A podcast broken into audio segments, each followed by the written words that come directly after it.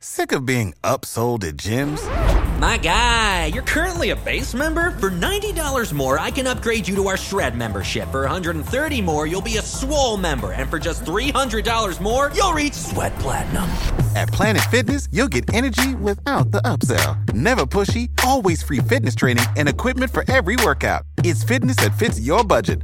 Join Planet Fitness for just $1 down and $10 a month. Cancel anytime. Deal ends Friday, May 10th. See Home Club for details. What's the easiest choice you can make? Window instead of middle seat? Picking a vendor who sends a great gift basket? Outsourcing business tasks you hate? What about selling with Shopify? Whether you're selling a little or a lot, Shopify helps you do your thing, however you cha-ching. Shopify is the global commerce platform that helps you sell at every stage of your business. From the launch your online shop stage to the first real life store stage, all the way to the did we just hit a million orders stage. Shopify's there to help you grow. Whether you're selling scented soap or offering outdoor outfits, Shopify helps you sell. Wherever and whatever you're selling, Shopify's got you covered. Sign up for a $1 per month trial period at shopify.com slash try. Go to shopify.com slash try now to grow your business, no matter what stage you're in. Shopify.com slash try.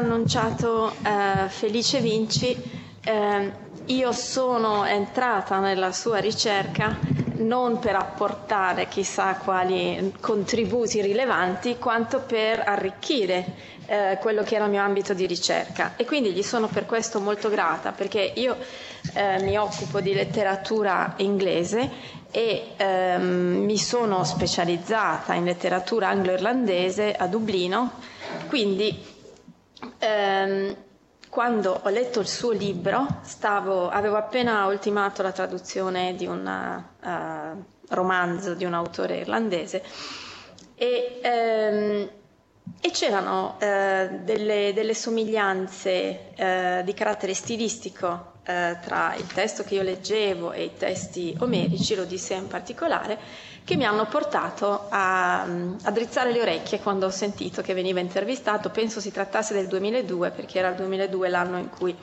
eh, ho partecipato a un convegno dove eh, ho portato una relazione su questi temi. E eh, quindi io mh, partirò da una prospettiva ehm, irlandese, celtica, anche se sulla denominazione di celtico eh, dobbiamo poi intenderci e non si è ancora arrivati a una eh, definizione chiara o comunque condivisa. Eh, il titolo che ho dato a questo mio intervento è L'Imram dell'Ulisse irlandese, un'odissea celtica, un punto interrogativo, vedremo perché e vedremo poi anche il eh, significato di questo termine che credo non sia così di dominio pubblico, IMRAM. Allora qui vedete una carta dell'Europa dove vengono eh, individuate degli insediamenti di popolazioni, vedete l'azzurro che caratterizza gli insediamenti delle popolazioni cosiddette celtiche e eh, l'azzurro che si riporta in Irlanda e in Inghilterra e che partono da questa zona della, eh, dell'Europa centrale. Qui più nel dettaglio vedete se si fa riferimento alla terra d'origine dello stile di Laten, questo eh, insediamento archeologico ritrovato più o meno nella zona della Svizzera occidentale e qui vedete ehm, irlandesi, i britanni, i celtiberi, quindi eh, varie anche suddivisioni all'interno stessa, eh, dello stesso ceppo e eh, popolazione che avrebbe riguardato anche la nostra Mm, il nostro territorio, eh, l'Italia settentrionale. Allora, qui invece ehm, Felice Vinci ci propone una ehm, rimappatura della geografia omerica, così come vi ha già dimostrato, dove noi riconosciamo i luoghi ma non riconosciamo i nomi. E eh, vedete che in particolare i due territori che eh, riguardano il, l'ambito di ricerca eh, di cui io mi occupo vengono chiamati Ortigia, che sarebbe l'Inghilterra, e Siria, che sarebbe l'Irlanda. Allora, a me mh, mm, piace iniziare con una citazione perché questo mi dà poi il pretesto per approfondire eh, quello che è appunto il mio interesse e anche l'approccio mio a questa teoria. La citazione recita così: la nostra coscienza è nell'Ellade. Non è esagerato credere che l'Occidente potrà vivere sino a quando saprà conservare il ricordo della civiltà greca. Senza di essa perderemmo l'uso della ragione che ci ha insegnato Aristotele e l'idea di indagare Dio che ci viene da Platone. Senza la Grecia dovremmo rinunciare alla mistica del numero che regge la matematica e non conosceremmo l'avventura del viaggio, modello di ogni nostra creazione letteraria che è racchiuso nell'Odissea. Allora, questa era un'osservazione che eh, veniva fatta eh, non molti anni fa, nel 2005, da Armando Torno, quando presentava un volume sulla Grecia all'interno della collana Grandi Civiltà, una collana che era proposta dal quotidiano Corriere della Sera. E chiaramente Torno qui esprime una eh, convinzione diffusa e difficilmente controvertibile, soprattutto nell'indicare nell'Odissea di Omero un modello letterario universale del racconto di viaggio. L'Odissea, così come l'Iliade, contiene infatti, come voi in particolare sapete, numerosissime e preziosissime informazioni relative a una civiltà e a un'epoca sulla cui precisa collocazione ancora si dibatte ma è soprattutto eh, un testo ricco di descrizioni, descrizioni di luoghi, in particolare dei luoghi che coincidono con le tappe del lunghissimo e travagliato viaggio di Ulisse, che è appunto tradizionale eroe greco. La letteratura inglese e di matrice anglosassone non è sfuggita alla forte influenza dei poemi omerici nella sua storia e ne ha riproposte svariate versioni eh, e traduzioni. In tempi recenti eh, penso che a voi studenti liceali sia nota eh, l'opera che riproduce la struttura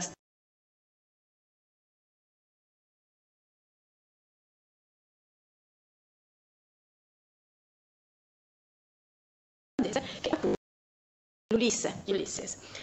Eh, Esiste poi un altro poema epico intitolato Omeros, questo molto più recente, è un poema composto invece dal poeta caraibico Derek Walcott, nel 1990 in questo caso.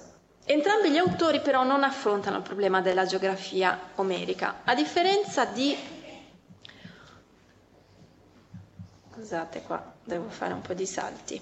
Ecco, a differenza di quest'altro autore, Samuel Butler eh, che nel suo L'autrice dell'Odissea, The Authoress of the Odyssey, vedete del 1897, oltre a insinuare un'identità femminile dell'autore dell'Odissea, ipotizza anche come teatro degli eventi narrati l'arcipelago siciliano delle Egadi di fronte a Trapani.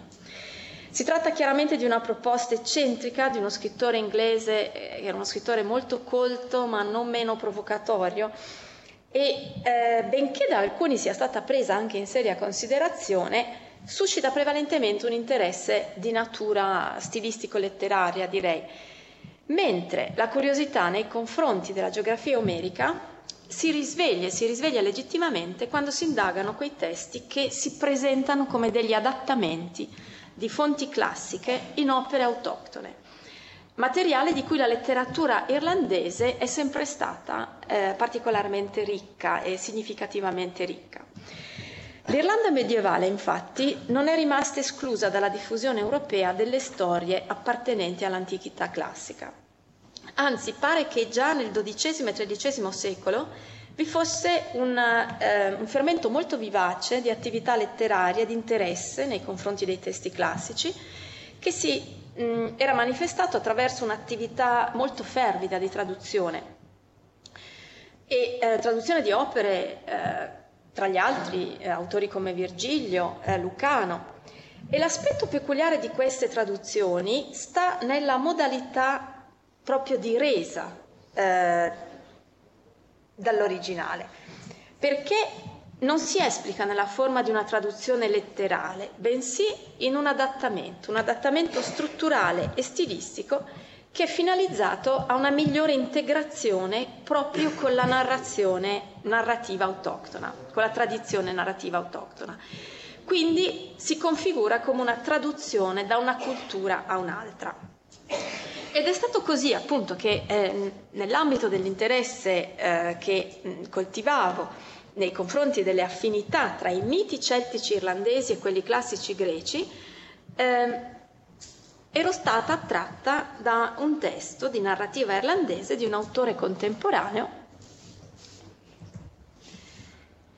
che presenta degli evidenti parallelismi, come vi dicevo prima, con l'Odissea omerica. Si tratta di un testo non noto, eh, il titolo è The Crooked Cross, la croce storta del 63.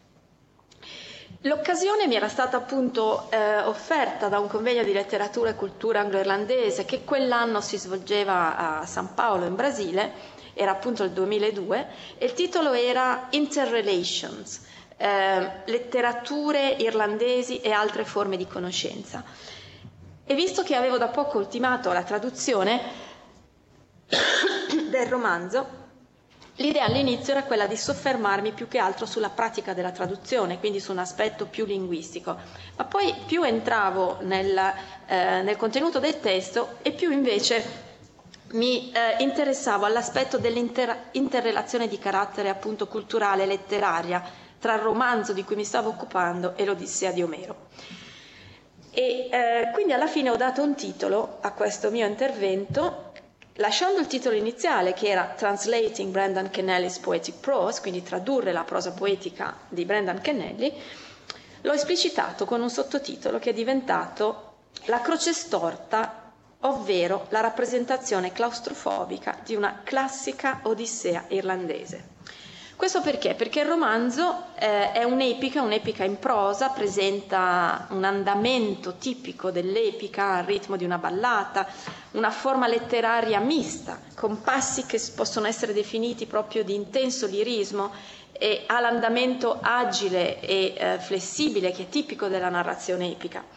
È ambientato negli anni 60 del secolo scorso, quindi non ha niente a che vedere con l'Odissea e eh, si tratta qui di un'epica, un'epica un po' amara di un villaggio irlandese minacciato dalla siccità e, e che diventa poi la metafora di una aridità sia sociale sia spirituale. E interessanti sono i protagonisti di questo villaggio perché tutti trovano un equivalente nei personaggi dell'Odissea. C'è un'indovina che ricorda Circe, c'è una giovane sulla spiaggia che ricorda Nausicaa, c'è il vecchio marinaio che racconta le sue gesta eh, di viaggi che sono più inventati che realmente effettuati e c'è soprattutto la presenza di un bardo, un bardo locale che mette tutto in rima.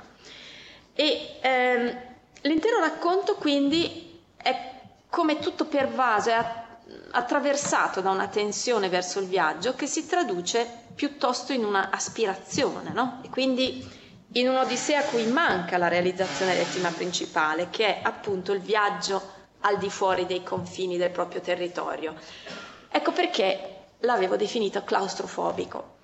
La croce storta sembra essere una risposta più locale, se vogliamo più rurale all'Ulisse di Joyce, ma condivide con l'Ulisse di Joyce l'elemento del viaggio circoscritto all'interno del territorio irlandese.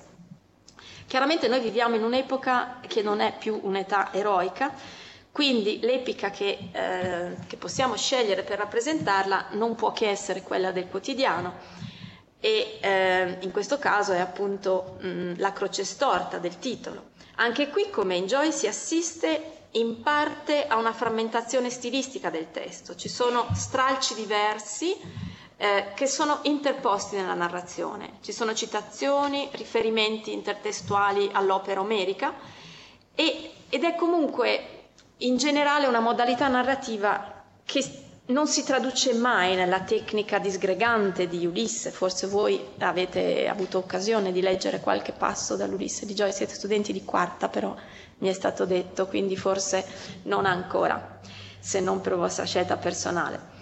Quindi quello che naturalmente si potrebbe individuare, quindi liquidare come niente di più del noto meccanismo letterario dell'intertestualità, quindi della citazione, quello che diventa interessante qui è che è incardinato in una struttura narrativa che è essenzialmente coesa e questa coesione si regge proprio sulla presenza di una comunità che ancora sopravvive.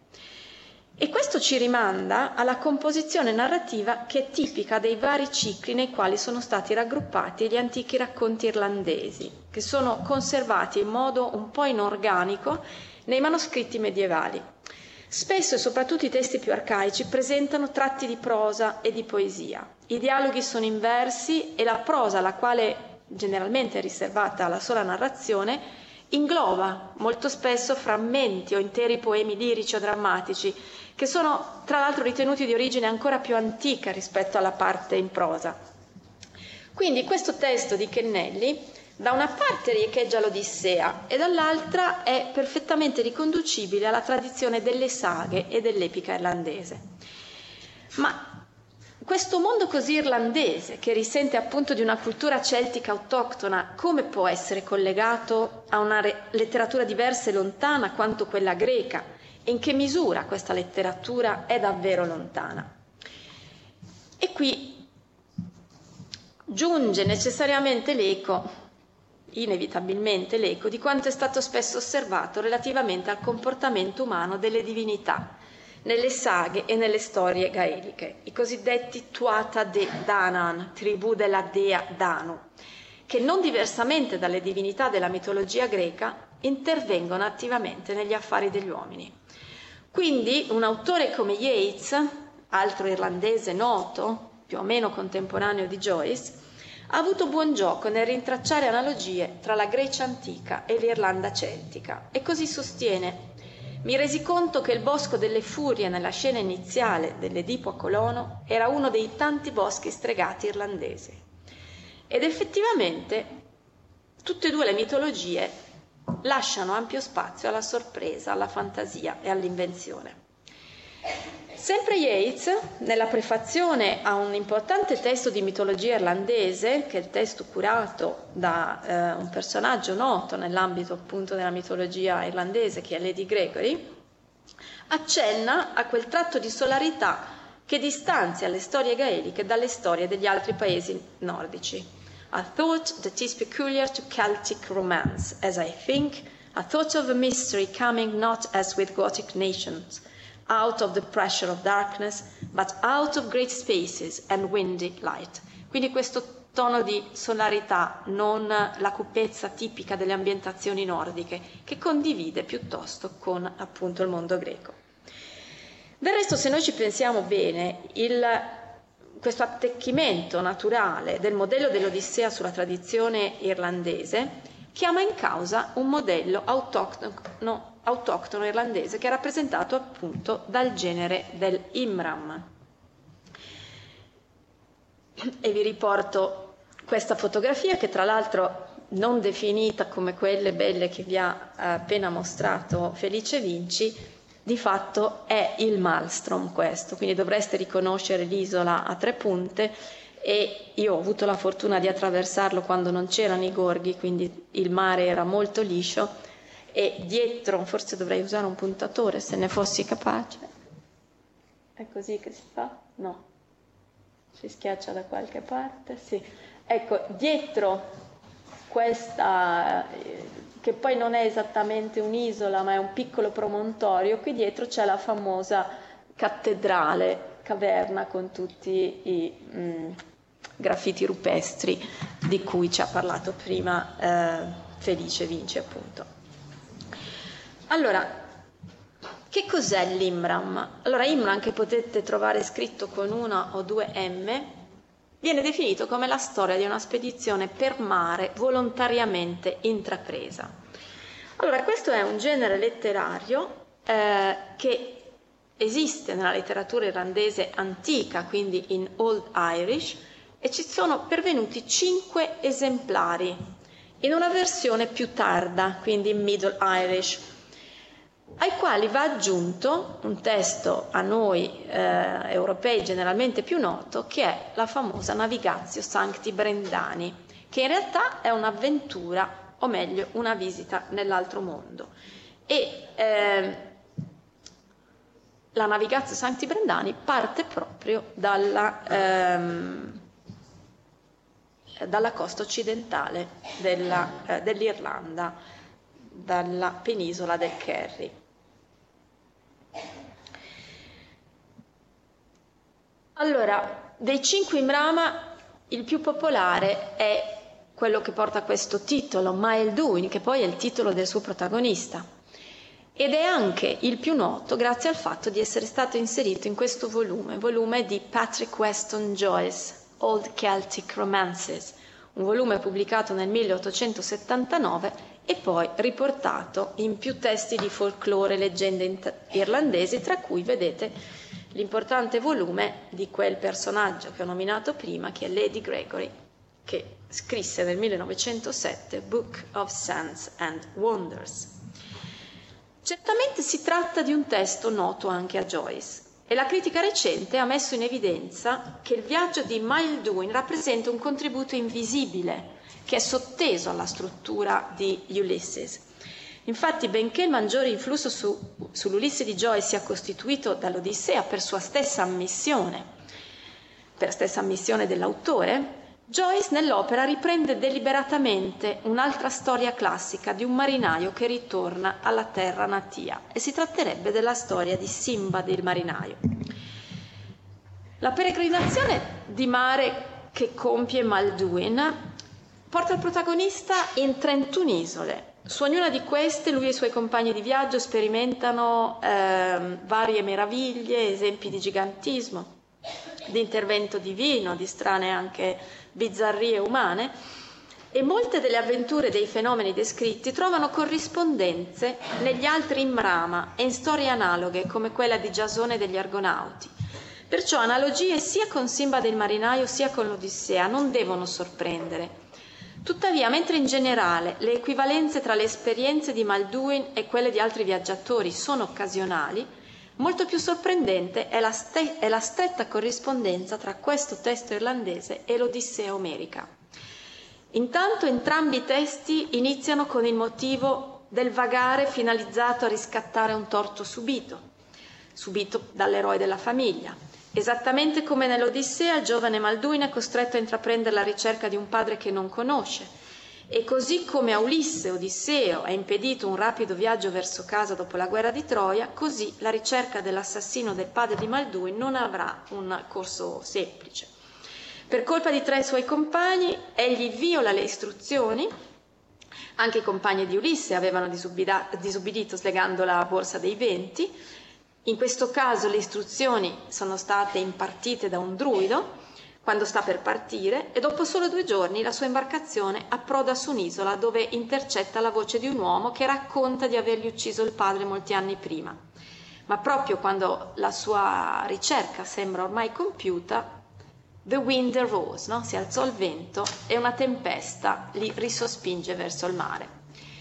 Poi le avventure di Maldui vedono episodi come il lancio di massi contro la sua imbarcazione di, da parte di un mostro gigantesco che aveva tentato di mangiare l'intero equipaggio, altri tre episodi simili di lanci di pietre da parte di giganti, animali voraci come i lestrigoli che si mangiano tra di loro, isole come quelle dei lotofagi che hanno effetti sulla psicologia degli uomini, che i membri dell'equipaggio tra l'altro non vogliono lasciare, c'è ancora un'isola dal frutto velenoso che ricorda tanto i lotofagi quanto le sirene, e la profezia che tutti torneranno ad eccezione di uno, che è opposta alla profezia di Tiresia. C'è poi la presenza dell'altro mondo, che è sotto il mare, un feroce mostro marino che ricorda Scilla, è una figura di donna che incarna Circe e Calipso, come già ci ha ricordato prima Vinci, dotata di poteri magici, molto interessata a Malduin, che intrattiene per un anno insieme ai compagni nel suo palazzo, promettendo appunto eterna giovinezza, una vita di agio e piaceri, per venire infine rifiutata a causa della loro nostalgia di casa. La somiglianza quindi tra questo testo e l'Odissea ne spiegano l'interesse di Joyce, e tanti sono gli elementi che il romanzo joyciano condivide con il viaggio di Malduin e che non appartengono invece al testo omerico. Resta il fatto che si tratta di due modelli simili e dunque facilmente assimilabili. E anche qui se pensiamo ehm, che già nel 1892 uno considerato tra gli studiosi più insigni di storia e letteratura celtica, che è un francese, Arbois de Jubainville, aveva descritto l'Odissea come un Imram e più tardi, nel 1899, aveva confrontato la società celtica con quella omerica.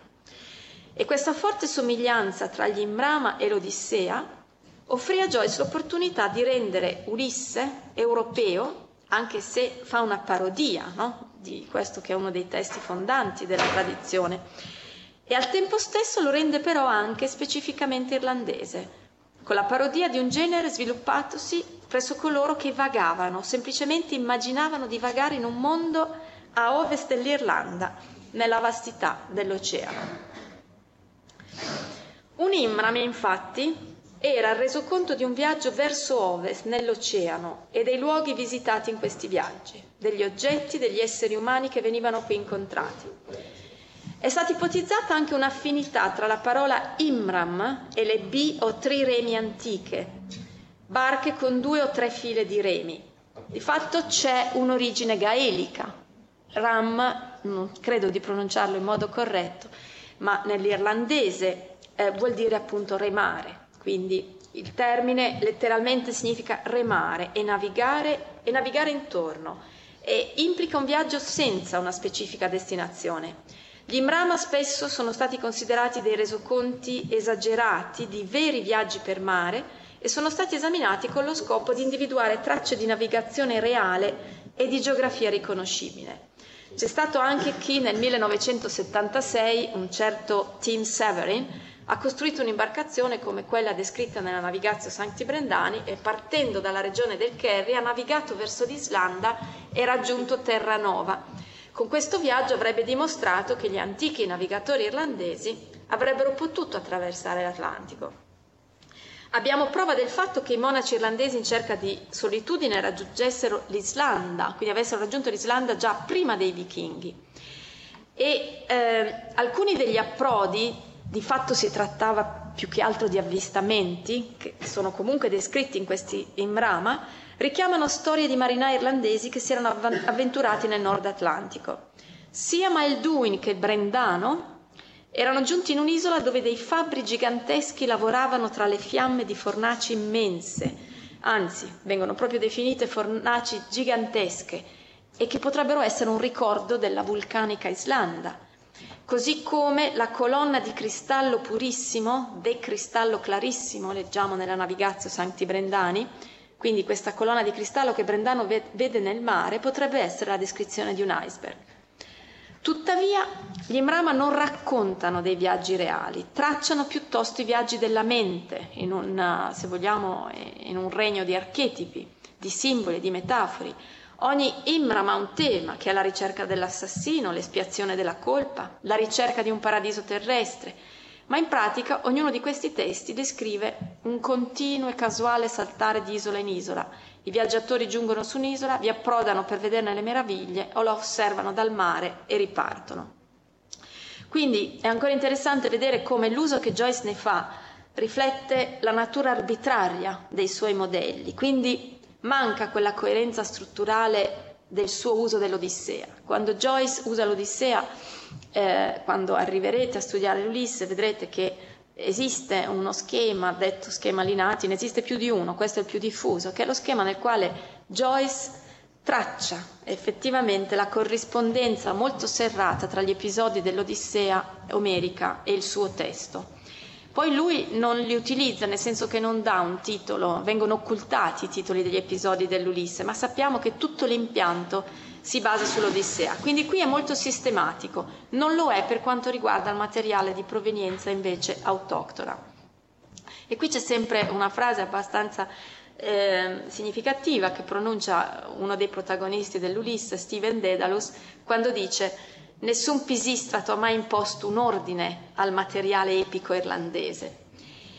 E eh, c'è poi uno studio molto interessante, eh, recente, che si intitola L'Ulisse irlandese di Irish Ulysses e si dimostra in questo studio che gli Imrama contribuiscono alla costruzione del romanzo di Joyce.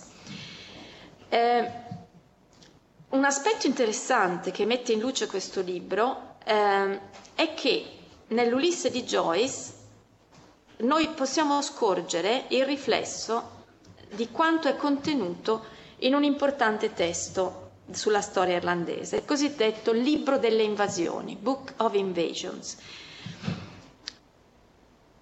The Book of Invasions contiene la pseudostoria dell'Irlanda, la storia dell'Irlanda prima del 432 d.C., che è la data in cui con l'arrivo di San Patrizio si dà inizio alla storia scritta in Irlanda.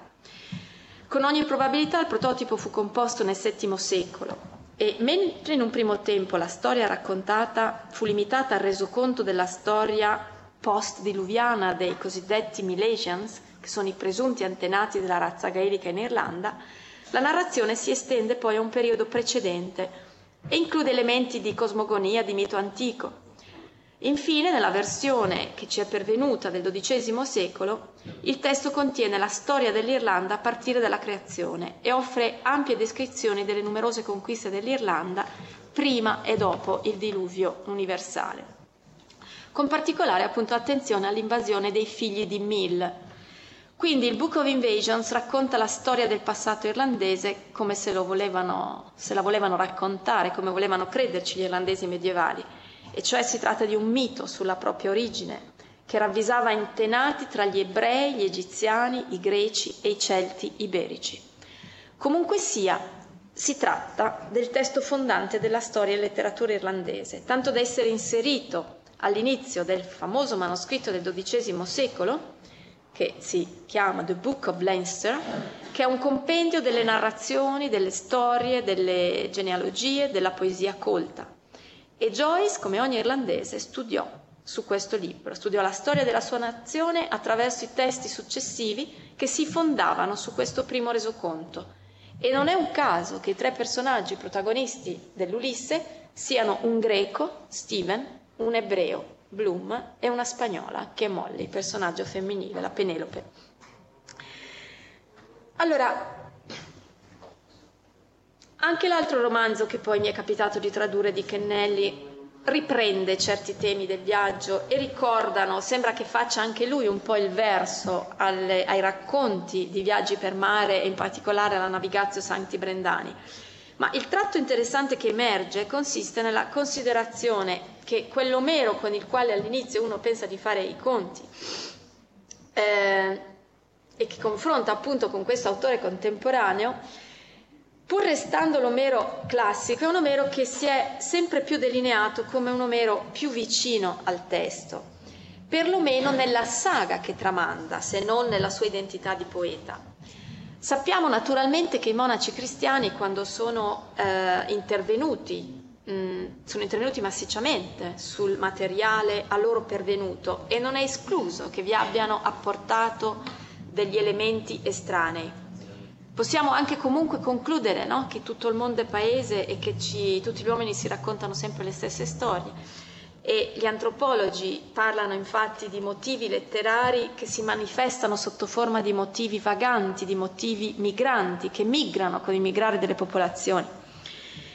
Certo che se si potessero ricostruire questi spostamenti dei popoli tutto sarebbe più chiaro, ma per farlo chiaramente occorre mm, scavare per reperire appunto materiale archeologico e, ma soprattutto scavare nei testi per ricavarne delle informazioni utili, ricostruire i tasselli di una storia che spesso è ancora molto nebulosa.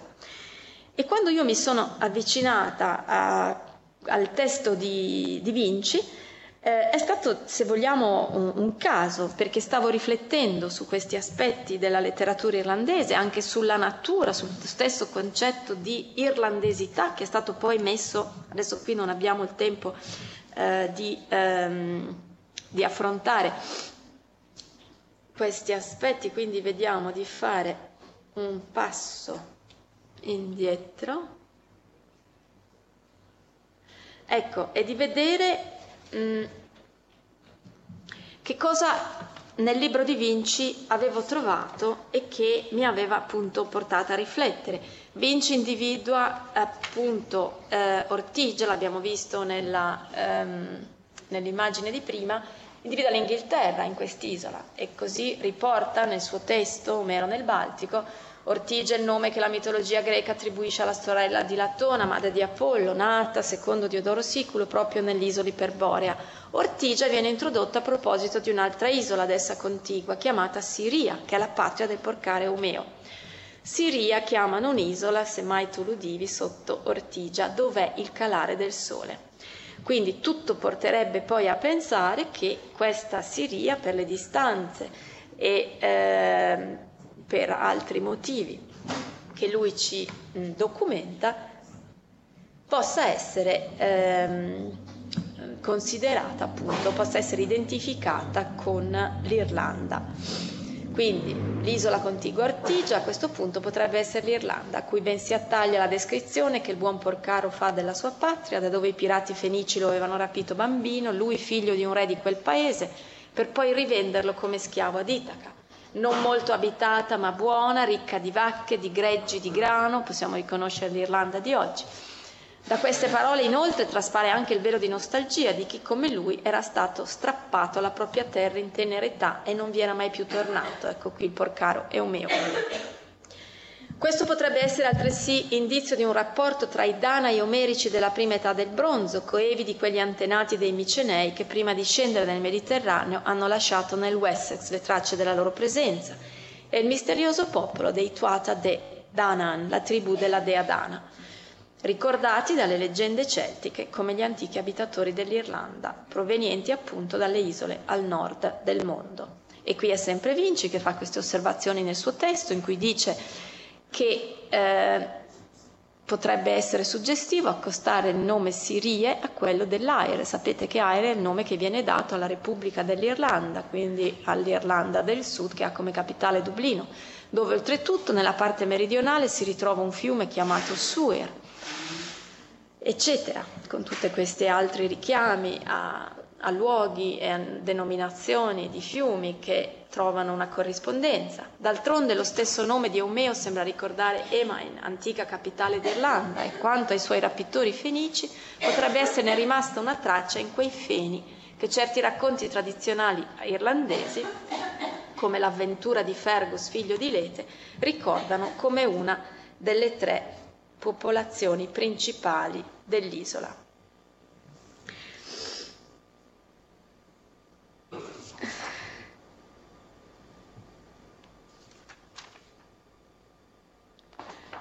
Allora, così come già ce l'ha ricordato Felice Vinci, agli studiosi non erano sfuggite le corrispondenze fra il contesto omerico e le antiche civiltà barbariche dell'Europa centrale e settentrionale Illuminante diventa il quadro del primitivo mondo celtico tracciato da Pigott. Pigott parla del mondo celtico come di una società barbara basata su un'economia legata all'aratro e alla pastorizia. La struttura sociale stratificata, documentata nei testi classici in quell'invernacolo, è riflessa archeologicamente non solo nell'esistenza di sepolture principesche con ricche offerte di accompagnamento per i morti, ma in un'arte aristocratica di ornamento dei guerrieri, delle loro donne, dei loro cavalli, dei loro cocchi. Dalle testimonianze archeologiche si deduce che si tratta di un modello di società risalente all'Europa barbara, fino ad almeno la metà del secondo millennio a.C. Si tratta di un'età eroica simile per un verso a quella di Omero e del Rig Veda e per un altro al Beowulf e alle saghe. Beowulf forse è un testo che può esservi già noto, vero? Perché lo fate, penso, se, chi è del liceo scientifico, il terzo anno? È così? Tra le origini? Sì? Class- siete tutti del classico? Ah, scusate, avevo capito che foste misti. Quindi, quindi è il primo anno di liceo, eh, se studiate letteratura inglese, che si dovrebbe studiare Beowulf. Inquadrata e sostenuta da un mondo molto vicino a quello delle opere e i giorni di Esiodo, appunto. Così come vedete, eh, conclude con questa cosa che ci riporta alla eh, Imram di Maelduin, dove parla di questa meta tipica dei racconti celtici, queste isole paradisiache in mezzo all'oceano. E eh, quanto al nome stesso di Ogigia, conclude dicendo sarebbe suggestivo accostarlo a quello dell'isola celtica dell'eterna giovinezza chiamata Tirna Nog. Sto seguendo un percorso diverso da quello che immaginavo perché spero di riuscire ad essere più breve.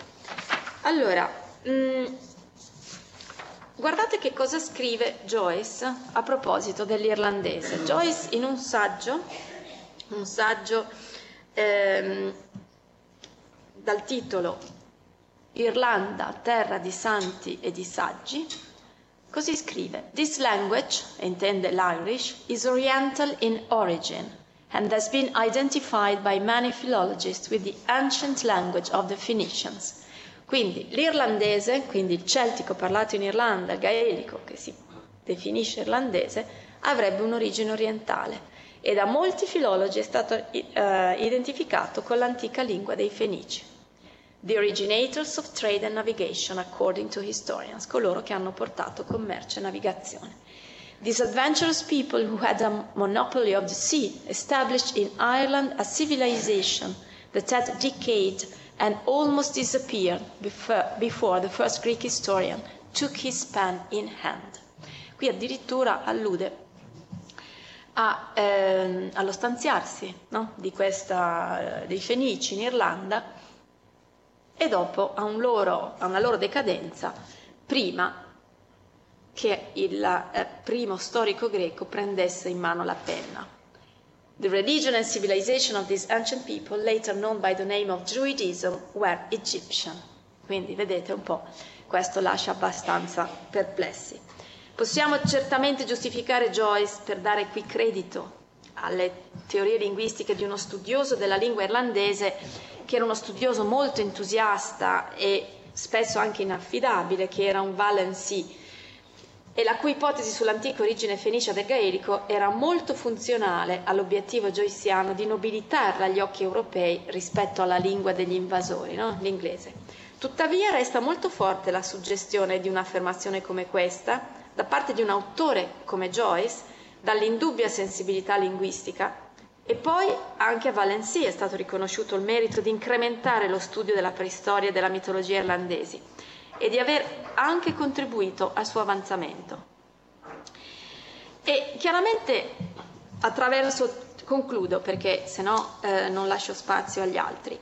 Eh, vi dicevo, io sono arrivata a, alla teoria di Vinci mh, mm, attraverso appunto queste sue considerazioni, ho cercato di approfondire la mia conoscenza del mondo celtico, perché in realtà io anche se dico di essere specializzati in letteratura anglo-irlandese, capite che la letteratura anglo-irlandese eh, la si intende come la letteratura in lingua inglese, quindi di fatto poi è una letteratura moderna. Gli autori anglo-irlandesi sono autori come Bernard Shaw, Oscar Wilde e Beckett, Joy stesso, che non sono, sono irlandesi perché sono nati in Irlanda, ma non sono autori che scrivono in gaelico.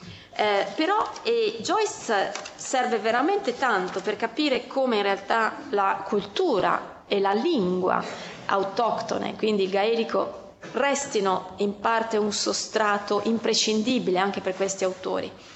Autori che non a caso si sono sempre autodefiniti delle, degli expatriate wits, no? degli ingegni espatriati, che quindi hanno recitato una parte sul territorio inglese e un'altra su quello irlandese, perché eh, dovevano farsi amare dagli inglesi, quindi in qualche modo giocavano sullo stereotipo che gli inglesi avevano creato di loro e che loro stessi in qualche modo accettavano per eh, per compiacere un pubblico che era poi il pubblico che gli dava da mangiare banalmente, perché il teatro di Londra gli serviva per questo. Eh, quello che appunto diventa poi interessante è vedere la, la, cultura, la cultura gaelica antica che sta alle spalle e che non è così semplice chiaramente da, da indagare. Mm, io temo di non aver più tempo, vero? Mi stanno dicendo di no.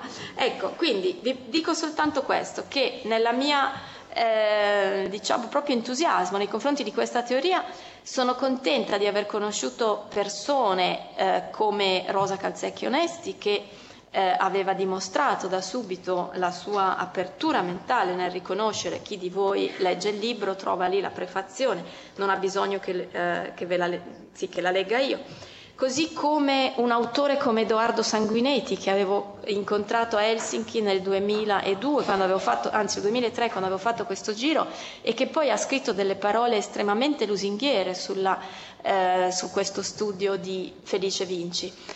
Parole che trovo particolarmente illuminanti sono quelle di un altro geografo di Roma che non ho conosciuto personalmente, eh, il geografo Claudio Cerreti, che scrive una bellissima ehm, recensione al testo di Vinci.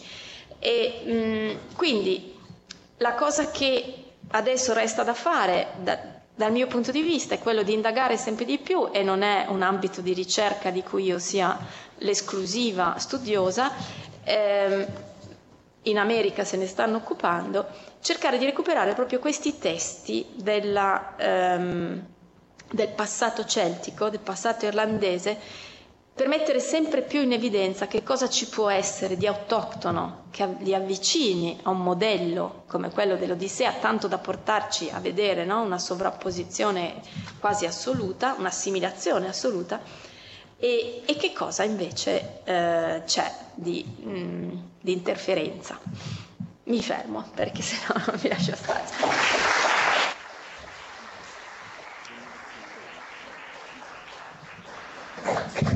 Allora, ringraziamo anche la professoressa Bendelli, diamo subito la parola al professor Guglielmino Caiani, eh, che anche lui avrà circa una quarantina di minuti a disposizione.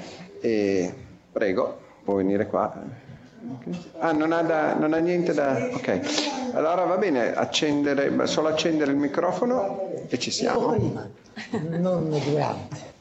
Eh, mi mi diverto un po', eh, magari. Intanto eh, ringrazio ancora Felice Vinci, ma dice perché?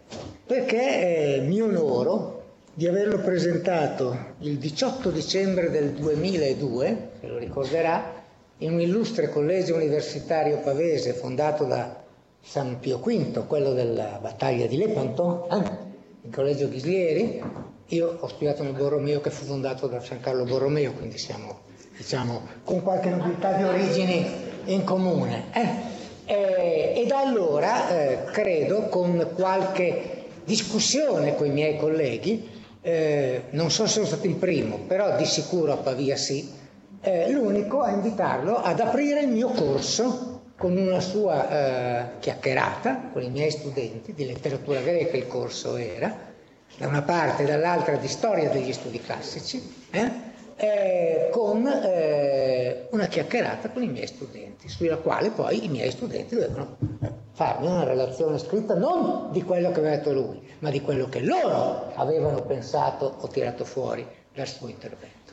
Eh, quindi eh, ho qualche titolo a essere qui, se non altro, per, eh, come dire, consuetudine storica. No? Posso interromperti questo, e confermare? Sì. Devo dire che grazie al professor Caiani che io sono riuscita veramente a eh, poter parlare di queste cose, perché è stato l'unico all'Università di Pavia che ha accettato, è vero? È, la verità. E quindi grazie a lui abbiamo fatto una prima conferenza in Ghislieri, come lui ha appena ricordato, Certo. che avevamo intitolato Dal Baltico al Mediterraneo passando per l'Irlanda. Ed è proprio grazie a lui che si è partiti, si è riusciti a far eh, intervenire poi l'Accademia e gli altri. Non eravamo d'accordo. No, Questo no, anzi, infatti- teatro. no, no, nel Eh, senso va che è la verità. molto piacere. Perché io ero nessuno, sono ancora questo- nessuno, ma è stato questo bello. intervento, no? Eh, quindi mh, non andrò tanto a spiegare il come, il quando e il perché, no? Eh, rimasi affascinato da questa teoria, ma rimasi affascinato perché c'erano già dei pensieri miei che andavano un po' confusamente, no? Per inciso, oltretutto, cosa di cui va, mi, vanto, mi vanto, sono un appassionato di fumetti, eh? ma proprio tutti, tutti. Ho tutta la collezione completa di Tex e di tutti gli altri che potete immaginare. Ho appena fatto un trasloco, quasi rischiato il divorzio perché mia moglie non sapeva più dove mettere queste cose che adesso tristemente giacciono nel mio garage, ma che prima o poi troverò la maniera di sistemare da qualche parte, magari con un gesto di genio, regalandole all'università, così almeno da qualche parte saranno obbligati a metterle. Detto questo, no, eh, credo che eh, chi mi ha preceduto abbia in qualche modo, come dire, eh, riempito il campo di tutte le varie possibili. Io eh, torno al punto di partenza. Al punto di partenza per me, che non è soltanto leggere quello che Felice scrive e che mi fa spesso l'onore di comunicarmi nei nostri incontri o nelle nostre telefonate, ma eh, e che, ripeto, ha eh, indirizzato e ha ispirato molti miei studenti brillanti poi nel seguito della loro carriera, eh, quando è venuto a trovarmi a Pavia e credo che sarebbe ora che magari tutti e due prima che io smetta definitivamente di stare in un'aula, eh, ripetiamo almeno questa, questa abitudine. eh. Questa non è un gesto di cortesia, è un impegno che io prendo e che gradirei che tu confermassi. Grazie. Eh, detto questo, ehm, non mi dilungherò molto perché eh, direi che eh, mi fermerò sull'importanza che ha questa finestra aperta su un modo diverso che mette sotto critica e che eh, scuote la pigrizia mentale di gran parte dei- di quelli che hanno coltivato i miei studi, no? Nel valutare eh, il periodo delle origini, le varie epoche trascorse, no? E nel valutare anche gli stessi poemi, ma nel valutare anche gli stessi poemi che hanno attinto da questi poemi, no? Eh, nel lavorare a una tesi, guarda caso, intitolata Storia del viaggio, no? Da Ulisse a Kerouac, eh? Kerouac è quello del- sulla strada, eh? con dentro tutto, tutto, i cantautori, il cinema, quant'altro, una tesi alta così, giustamente premiata con la lode e che adesso sto cercando di fare in qualche modo eh, fruttare ancora a, a chi l'ha scritta. No? Bene, in tutto questo, anche come eh, cultore dei fumetti citati, io li posseggo tutti, tutti, tutti, eh, dall'uno all'ultimo, eh, anche quelli che avete citato, quelli più, diciamo, nascosti, no? Eh, diciamo di Landogo, Tex, che sono ormai tre cose, ma che sono io, Martin Mister, eh, Lilith, e quegli altri, no? In tutto questo insieme, in tutto questo insieme, eh, Vinci mi è tornato presente quando, lavorando a queste tesi, lavorando io stessi, sono trovato di fronte a dei passi che usava ai miei tempi, non so ancora adesso, sono frutto dello studio memoria che i professori di buon vecchio stampo imponevano ai loro allievi. no? Uno è il famosissimo passo di eh, Ulisse, no? Eh, lo maggior corno della fiamma antica cominciò a crollarsi mormorando, cur come quella cui vento affa- indi voce qua e là menando come fosse di lingua che parlasse, eccetera, eccetera. O devo declamarla tutta? No, no, meglio di no. La conoscete, eh? Se non la conoscete, guai a voi, andate a leggerla subito e vergognatevi. eh? Detto questo, va bene, vergognatevi scolasticamente, sia chiaro. eh? Detto questo, eh, però eh, ero sempre rimasto eh, colpito da questo fatto. Lo maggior corno della, chia- della fiamma antica cominciò a crollarsi mormorando, pur come quella cui vento affatica. indi la cima, qua e là menando, come fosse di lingua che parlasse, gittò voce di fuori e disse, quando mi dipartì da Circe. E io lì sono entrato in crisi. Sull'imparare a memoria, guardate che eh, è stato un esercizio a cui la mia scuola, quella dei miei professori, mi ha abituato fin da piccolo, quindi queste robe qui non sono merito mio, sono merito di eh, nottate passate a mandare a quel paese i professori che mi avevano costretto a imparare a memoria intere cose. Ma poi c'è anche una citazione di Greco, arriva dopo. eh. Prima ci mettiamo questa, no? In cui mi ero stupito di questa storia, che Ulisse parte da Circe e quelle frasi che io ho guardato nei commenti, ivi compreso quello del celeberrimo e bravissimo Sapegno, non sono sufficientemente analizzate. Quando mi di partire a Circe, né, no, pietra di figlio, né, né, ma, cioè in sostanza Ulisse a Itaca, manco per le balle, non ci torna, no? Cioè piglia su e se ne va, no? Per poi finire eh, oltre le colonne d'Ercole, va bene, preso da un gorgo, eh? che eh, lo, eh, poi i commenti dicono il monte del purgatorio, per cui lui non poteva attingere no, e via di questo passo. No? E questo è già un elemento interessante. No? Eh, in tutto questo insieme eh, si apre una serie di curiosità su questi personaggi, che alla fine, prendete Ulisse, no? quell'altro è l'altro episodio, no? Ulisse rientra a casa sotto mentite spoglie, no? Canto ventesimo dell'Odissea. E il figlio lo fa introdurre come mendico nella casa. E, e, siamo a Itaca, siamo in pieno clima mediterraneo? Bene, eh, nonostante i proci tentino di provocarlo, Itaco fa valere la sua traballante autorità e lo fa dormire e gli aprono nell'atrio di questa sala greca no? eh, un giaciglio. Il mio professore di allora, sempre nella scia di quelli che ho avuto, quando ero lì sul liceale, me l'ha fatto imparare a memoria quel canto e io beh, con pochi versi. Autaro em prodomo e un azzeto dios odysseos, no? Ma nel, nell'atrio si sdraiava il divino Odisseo. Cammena defseton, boen stores auta riperse, coe Apollo iontu sire versi con la caia. Traduco, era in metrica. Eh? E, e, gli prepararono le ancelle, su spinta del figlio, una, eh, eh, un, una, una specie di giaciglio fatto di quattro strati, quattro strati di lana mista a pelle di montone. Siamo a Itaca, d'estate, no? E guarda caso, e guarda caso, no? Il letto di Ulisse è un letto tipicamente invernale. Era una cosa che mi era sembrata stridente prima di conoscere lui e che mi si è accesa una lampadina dopo che ho conosciuto lui, lui e lui, no? E Vinci. Eh? Va bene? Perché è evidente che fa parte, nella sua piccolezza fisica, no? Di quegli indizi involontari che rimangono in maniera eh, inerte no? all'interno di un'opera, ma che segnano cosa ci fa con quattro pelli di montone sopra e sotto a Itaca, no? e Ulisse in piena estate. No?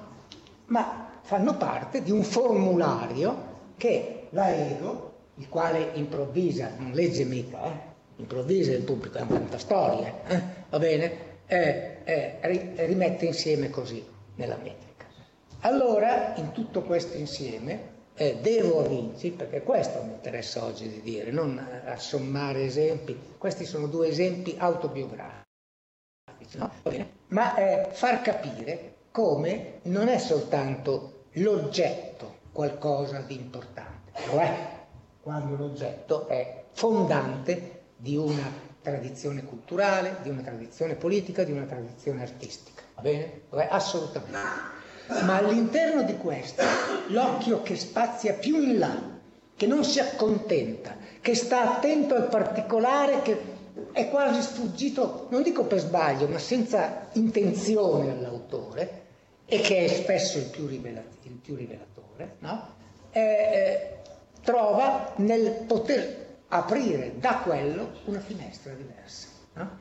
Una finestra diversa che Duby, in un suo testo molto bello, chiama l'attenzione a questo educazione alla democrazia, no? cioè un modo per imparare no? in maniera aperta e non condizionata, questo è la sale della democrazia, eh, un eh, approccio a qualcosa che col tempo viene considerato immobile, intoccabile, no? e invece va, eh, non dico né toccato né eh, rimosso, va invece approfondito e spesso ci si accorge che più lo si approfondisce, e di questo rendiamo omaggio davvero, non per modo di dire per amicizia, a Felice, eh, più si convalida e più dimostra che la storia dell'umanità è una storia in progress, anche quando non lo sembra, anche quando gli uomini fanno i cretini, però rimane qualcosa di in progress, che quando vanno avanti poggiano sempre su qualche gamba che parte del suo passo dal passato un passato che rimane nel DNA delle persone e che poi col tempo matura e crea nuovi frutti. Quella che un famoso critico ha educato educazione alla democrazia, ha chiamato educazione alla democrazia. L'educazione alla democrazia passa anche attraverso queste cose, attraverso questo uscire da una venerazione teistica no? o idolatra dei testi classici e invece di considerarli linfa e momento che è in grado, flui, fluendo in maniera diversa, di rigenerare dentro di noi qualcosa, riprenderli in mano, magari a distanza di tempo, quando la prospettiva dell'età, delle esperienze fatte ci aiuta a vederle con un occhio più attento, più vigile, meno eh, ossequioso, no? Perché i classici noi ossequiosi sempre, no? Io quasi mi sentivo eretico quando dicevo quando mi dipartì da Circe che sottrasse ne, ne, ne, ma come? Dicevo, invece che era tua moglie. È ovvio che era dato tua moglie, lo sapevo da vent'anni, ma me ne sono accorto di più e allora mi sono posto un problema. Poi, logicamente ho cercato in qualche modo, non dico di, eh, non si assestano i problemi filologici, si, cap- si, spie- si spiegano, si capiscono, si, oppure si educa ad averceli. Guardate, qualche volta avere un problema è già un inizio di soluzione piuttosto che non avere niente per la testa e, e, e tirare la monetina per aria. Eh? Eh, anzi, è sempre la soluzione migliore, avere una riflessione di inizio. Tutto qua, vedete voi, tutto qui, sì, ho fatto il viaggio, sono venuto qui, ho voglia di incontrare degli amici e quello che voglio è dirvi tutto questo. Può bastare, se ci sono domande io sono qui, crocifiggetevi, altrimenti quello chiamatela pure una eh, piccola riflessione autobiografica di un modo di concepire la realtà e la vita e il, il mestiere, il mestiere, lo dico con mestiere, arti e mestieri, cioè il mestiere, quello che io ho scelto per vocazione nella mia vita di educatore a un certo spazio della cultura italiana, mondiale, va bene, di averlo fatto e di rendere omaggio a un amico che mi ha dato su questo senza volerlo e anzi chiedendo a me che valgo meno di lui, un aiuto per essere accettato da un'accademia spesso ottusa, che fa rima con chiusa, no? ma che non è una bella rima per nessuna delle due parole, eh? e, e, che eh, vedo che eh, si consolida sempre di più, non solo, ma non si accontenta, questa è l'altra qualità che voglio rendergli pubblicamente, rimette sempre in discussione se stesso e rimettendo in discussione trova nuovi elementi. Grazie a lui e grazie alla vostra pazienza. Finito.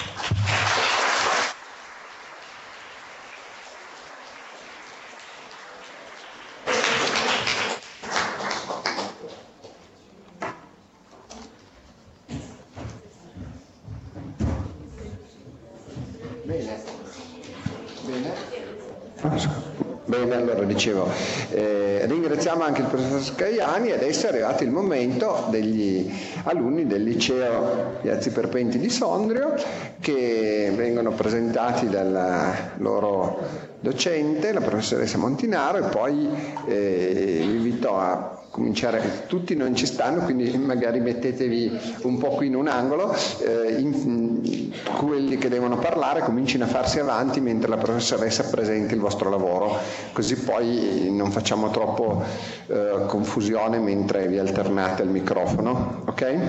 Prego.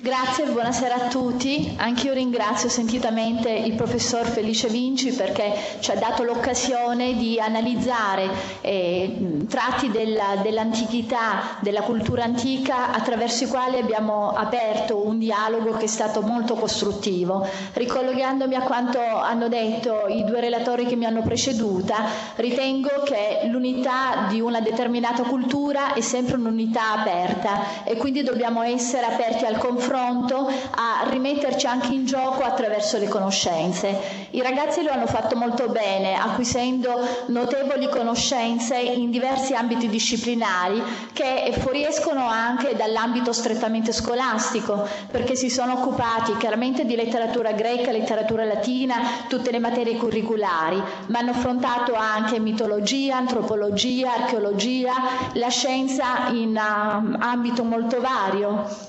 E sottolineo che attraverso questo progetto abbiamo avuto la possibilità di partecipare a due progetti Comenius, progetti, il primo europeo in cui i nostri ragazzi hanno acquisito un ottavo posto in Europa su 72 team partecipanti, il secondo, quello affrontato l'anno scorso, era a livello nazionale, ecologica CAP, ma chiaramente la riflessione nasce sempre dallo studio dei classici, in cui hanno ottenuto il primo posto in Italia.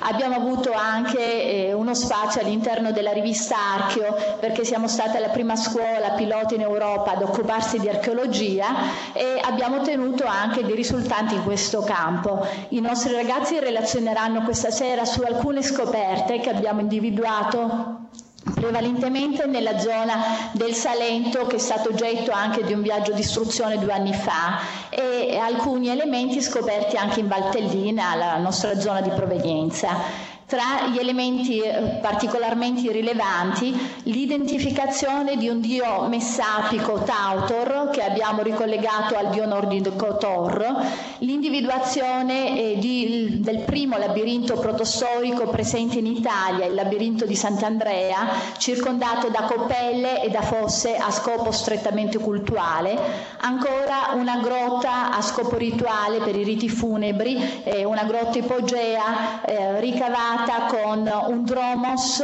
attraverso il quale si accede in un antro e qui c'è tutta una volta che è lavorata, due triclini laterali che fanno pensare sicuramente a riti funebri. E ancora la scoperta della Grande Madre a Torre dell'Osso, su, eh, Torre dell'Osso in provincia di Lecce, eh, che sovrasta la grotta di San Cristoforo e la scoperta del labirinto sulla stele della Grande Madre di Teglio in Valtellina. La nostra opera ha sondato campi diversi, abbiamo trattato anche il cibo come elemento che congiunge l'uomo alla divinità e abbiamo presentato il nostro video all'Expo. Ora cederei volentieri la parola ai ragazzi dicendo che abbiamo prodotto un libro che è il risultato del lavoro di tre anni, lavoro europeo perché abbiamo collaborato anche con una scuola in Lituania ed una scuola in Turchia e ci è piaciuto chiudere proprio tutto il testo con una citazione tratta da Abaib che recita così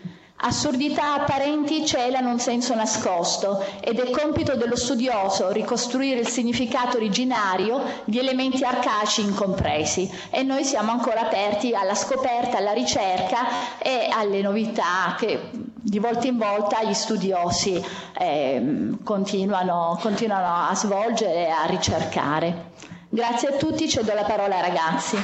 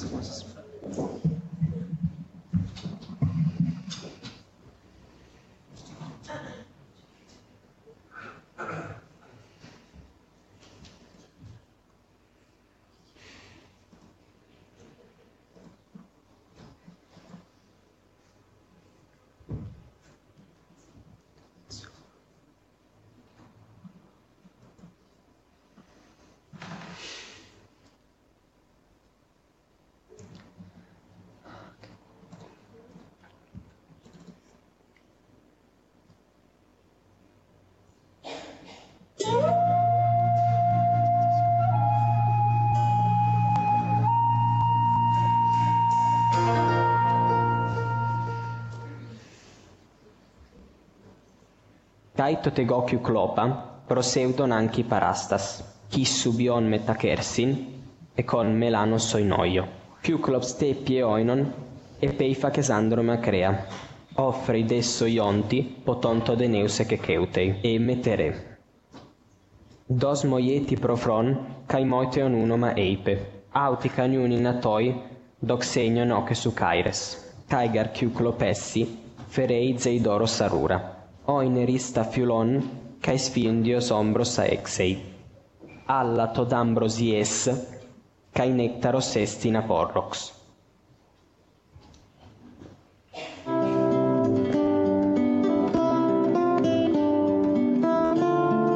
Nell'ambito del lavoro di ricerca interdisciplinare pluriennale Omero nel Baltico, dal nome dell'opera omonima dell'ingegner Felice Vinci, è stato analizzato il cibo, nutrimento dell'uomo e degli dei. Nell'Odissea ricorre spesso la formula dopo che si furono tolti la voglia di mangiare e di bere. Così Omero sembra condividere il piacere dei suoi personaggi. Egli sa bene che il nutrimento è indispensabile alla sopravvivenza, ma sa anche che il cibo ha molte funzioni, perché può essere segno, linguaggio, comunicazione.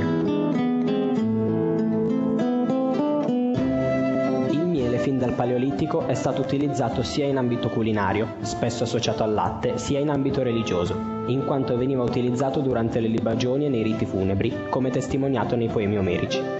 In Bretagna, visto che il cibo era protagonista dei riti propiziatori, era diffusa l'usanza di cospargere i menhir con burro, miele e olio. Il miele sacro è anche l'elemento offerto alla Dea Mater, alla potnia dell'ambito mediterraneo. Una tavoletta rinvenuta a Cnosso riporta Amnisos per Eleucia, un'anfora di miele. Nelle libagioni si usava anche il vino, prodotto molto apprezzato in Valtellina, nota per i suoi suggestivi terrazzamenti. Wine has been part of our culture since before the first millennium. Since Roman times, we have produced widely appreciated wine. Today, there are over 2,500 kilometers long terrace system, running halfway across the mountainside with a lot of dry stone walls that make vine cultivation possible in the sunniest areas of the Eurasian Alps.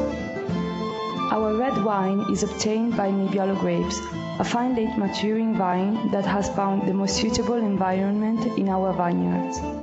The most appreciated wines are the Valtellina Sforzato or Sforzat, whose name comes from the traditional practice of drying the grapes, which has been done in the Valtellina since ancient time. The wine is obtained by hand selecting the best bunches of grapes and then leaving them to dry on wooden lattice placed inside a dry and well-aired room, the fruttaio, for at least 110 days until the end of January. Valtellina Superiore is made using Nebbiolo grapes and is divided into five sub-denominations, Maroggia, Sassella, Grumello, Inferno and Valgella that, like Sforzato, are proudly entitled to the DOCG. Il nostro liceo, in collaborazione con una scuola in Lituania e una in Turchia, ha avviato un lavoro di ricerca su cibi che preparati e consumati al tempo di Omero sono ancora presenti sulle nostre tavole. Ad esempio, nella tradizione popolare culinaria salentina sono presenti dei dolci tipici del periodo natalizio a base di miele, chiamati nell'area di Melendugno calangi. In questo dolce è da vedersi, secondo la nostra indagine, il rituale simbolico della morte e della rinascita, rappresentata dalla forma labirintica che lo connette alla dea del parto Ilizia. In Valtellina vi è un riadattamento del dolce a base di miele nella bisciola, nella cupetta e nel panun. Durante il simposio greco i partecipanti condividevano la masa, focaccia molto simile all'odierna pita, composta di tipici prodotti mediterranei, come ad esempio farina d'orzo, olio, cereali, miele, latte e legumi. Un cereale utilizzato nella gastronomia valtellinese è la segale, che ben si adatta ad ambienti resistenti al freddo e ad altitudini elevate. Con la farina di questo cereale si prepara il cosiddetto pan de segel. Ieri come oggi, il cibo è cultura quando si produce, quando si prepara, quando si consuma.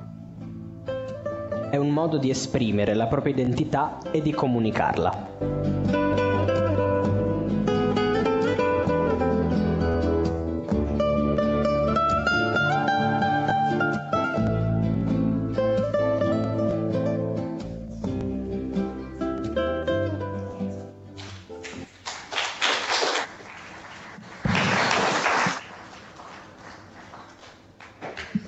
Scusate, potete dire man mano che venite chi siete, sono i vostri nomi? Nel microfono, per favore. Parlo? Ah, sì. Ah.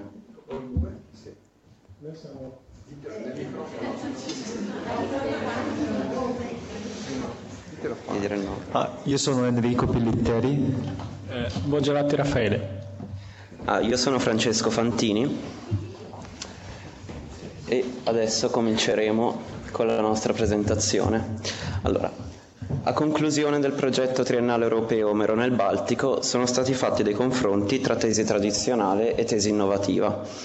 Per quanto riguarda gli elementi a favore della tesi tradizionale, abbiamo cominciato studiando la collocazione data da Pindaro agli Iperborei e vedendo come nei poemi omerici ci siano aspetti della flora e della fauna riconducibili più ad un ambiente mediterraneo rispetto che a uno continentale, come l'ulivo e il bue, animale che secondo alcuni studi fu introdotto nel nord Europa soltanto in epoche più recenti. Un altro punto è la classica identificazione nel Mediterraneo dei viaggi di Ulisse, effettuata attraverso la toponomastica o tramite studi archeologici su crani di elefanti nani, che rimanderebbero al mito di Polifemo presso l'Etna.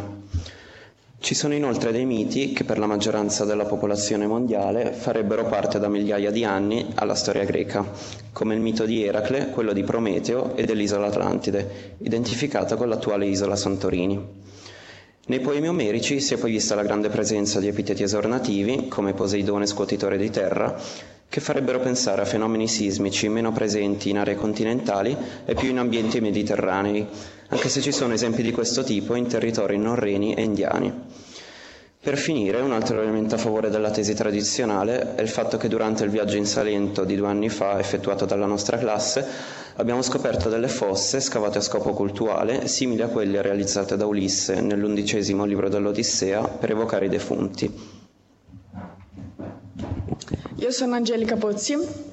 Per quanto riguarda la tesi innovativa, abbiamo rilevato alcuni elementi che confermerebbero l'effettiva migrazione dei popoli dal nord Europa all'area mediterranea e che quindi avrebbero portato con sé anche la materia mitologica, compresi i poemi omerici. Questi elementi sono una ricerca eh, sul DNA mitocondriale effettuata da Callaway su 100 individui di origine minoica, che ha portato alla luce la presenza di 21 diversi marcatori di DNA, dei quali 6 sono di origine minoica, mentre 15 di origine nord europea. Abbiamo, delle, abbiamo rilevato delle analogie per quanto riguarda sia le testimonianze archeologiche nel nord Europa e nell'area mediterranea, come i solchi e le coppelle, e anche delle analogie per quanto riguarda invece la materia mitologica. Infatti abbiamo riscontrato il mito di Prometeo in India sotto il nome di Materia Rarikvan. Eh, per quanto riguarda invece l'ipotesi di una collocazione nordica dei poemi omerici, abbiamo rilevato altri elementi a favore di questa tesi, che sono le incongruenze geografiche già riscontrate in età ellenistica e l'esigua presenza di termini dal sostrato linguistico mediterraneo all'interno dei poemi omerici. In seguito abbiamo focalizzato la nostra attenzione sull'elemento dell'ulivo, che apparentemente sembrerebbe avvalorare la tesi tradizionale, in quanto l'ulivo è una pianta tipica del, dell'area mediterranea ed è molto citata nell'Odissea. Solamente che le caratteristiche che vengono attribuite a questa pianta, come quella di essere dritto come un palo di nave, non sono eh, conformi con le effettive caratteristiche dell'ulivo, che infatti è contorto, e questa incongruenza potrebbe spiegarsi eh, con, erra- con l'ipotesi di un'errata traduzione o traslitterazione del termine. Infatti ulivo in greco si dice elaie, mentre abete elate, e l'abete effettivamente è dritto come un palo di nave e inoltre è molto presente eh, nella nord Europa. Quindi questi sono i nostri risultati. La nostra ricerca da un'analisi per quanto riguarda la toponomastica sulla scia dell'ingegner Felice Vinci, che colloca Troia Omerica a Toia in Finlandia. Noi analizzando questi due toponimi abbiamo riscontrato la stessa radice, TH, in entrambi e l'abbiamo rilevata anche nel toponimo di Turia, che grazie alla mappa di Soleto e alle testimonianze di Tito Livio abbiamo ricondotto a Roca, in Salento. Quindi abbiamo fatto un'indagine su Roca, che è un importante sito archeologico che infatti abbraccia una parte estesa di storia, e abbiamo focalizzato la nostra attenzione sulla Grotta della Poesia, che presenta delle incisioni di tipo messapico. I messapi erano una popolazione di origine nord europea e queste incisioni riportano la scritta Tautor, che è la divinità messapica, detta anche Teotor e Totor. Quindi abbiamo, abbiamo riscontrato delle analogie tra la divinità nord-europea per eccellenza, che è Thor, e Tautor, e secondo noi il passaggio da Thor a Totor potrebbe essere avvenuto per raddoppiamento e apofonia vocalica, oppure Teutor potrebbe essere la composizione di Theos Thor, quindi Dio Thor. Abbiamo rilevato delle analogie anche per quanto riguarda Thor e Zeus, eh, infatti hanno caratteristiche in, comuni, in, comune e un'altra particolarità che avvalorerebbe la nostra tesi eh, è la denominazione in inglese di giovedì, infatti in italiano giovedì è il giorno di Zeus, mentre in inglese è il giorno di Thor. Sono Elisabetta Alcuni studiosi hanno ricondotto Taranis a Zeus e sono da notarsi le caratteristiche comuni tra Thor nordico, Taranis e Taran e Tarun ittita, tutte divinità che presentano caratteristiche comuni come la capacità di scatenare temporali, tutte indici di forza e potenza discendenti dalla radice THR che abbiamo studiato nel corso di questi tre anni. Altri ritrovamenti importanti effettuati a Roca sono stati i dischi solari e le asce bipenni. I dischi solari avevano una forte presenza nel nord Europa, mentre le asce bipenni a Creta, e quindi abbiamo cercato di valutare che importanza avesse Creta in quel periodo. Io sono Stefano Zoia. Abbiamo quindi iniziato analizzando questa popolazione. I cretesi si è sempre pensato che avessero un'origine africana, mentre invece abbiamo analizzato studi condotti da Callaway e da Stamato Yiannopoulos che identificano invece questa origine eh, sulla base del DNA mitocondriale degli individui minoici eh, con un'origine europea.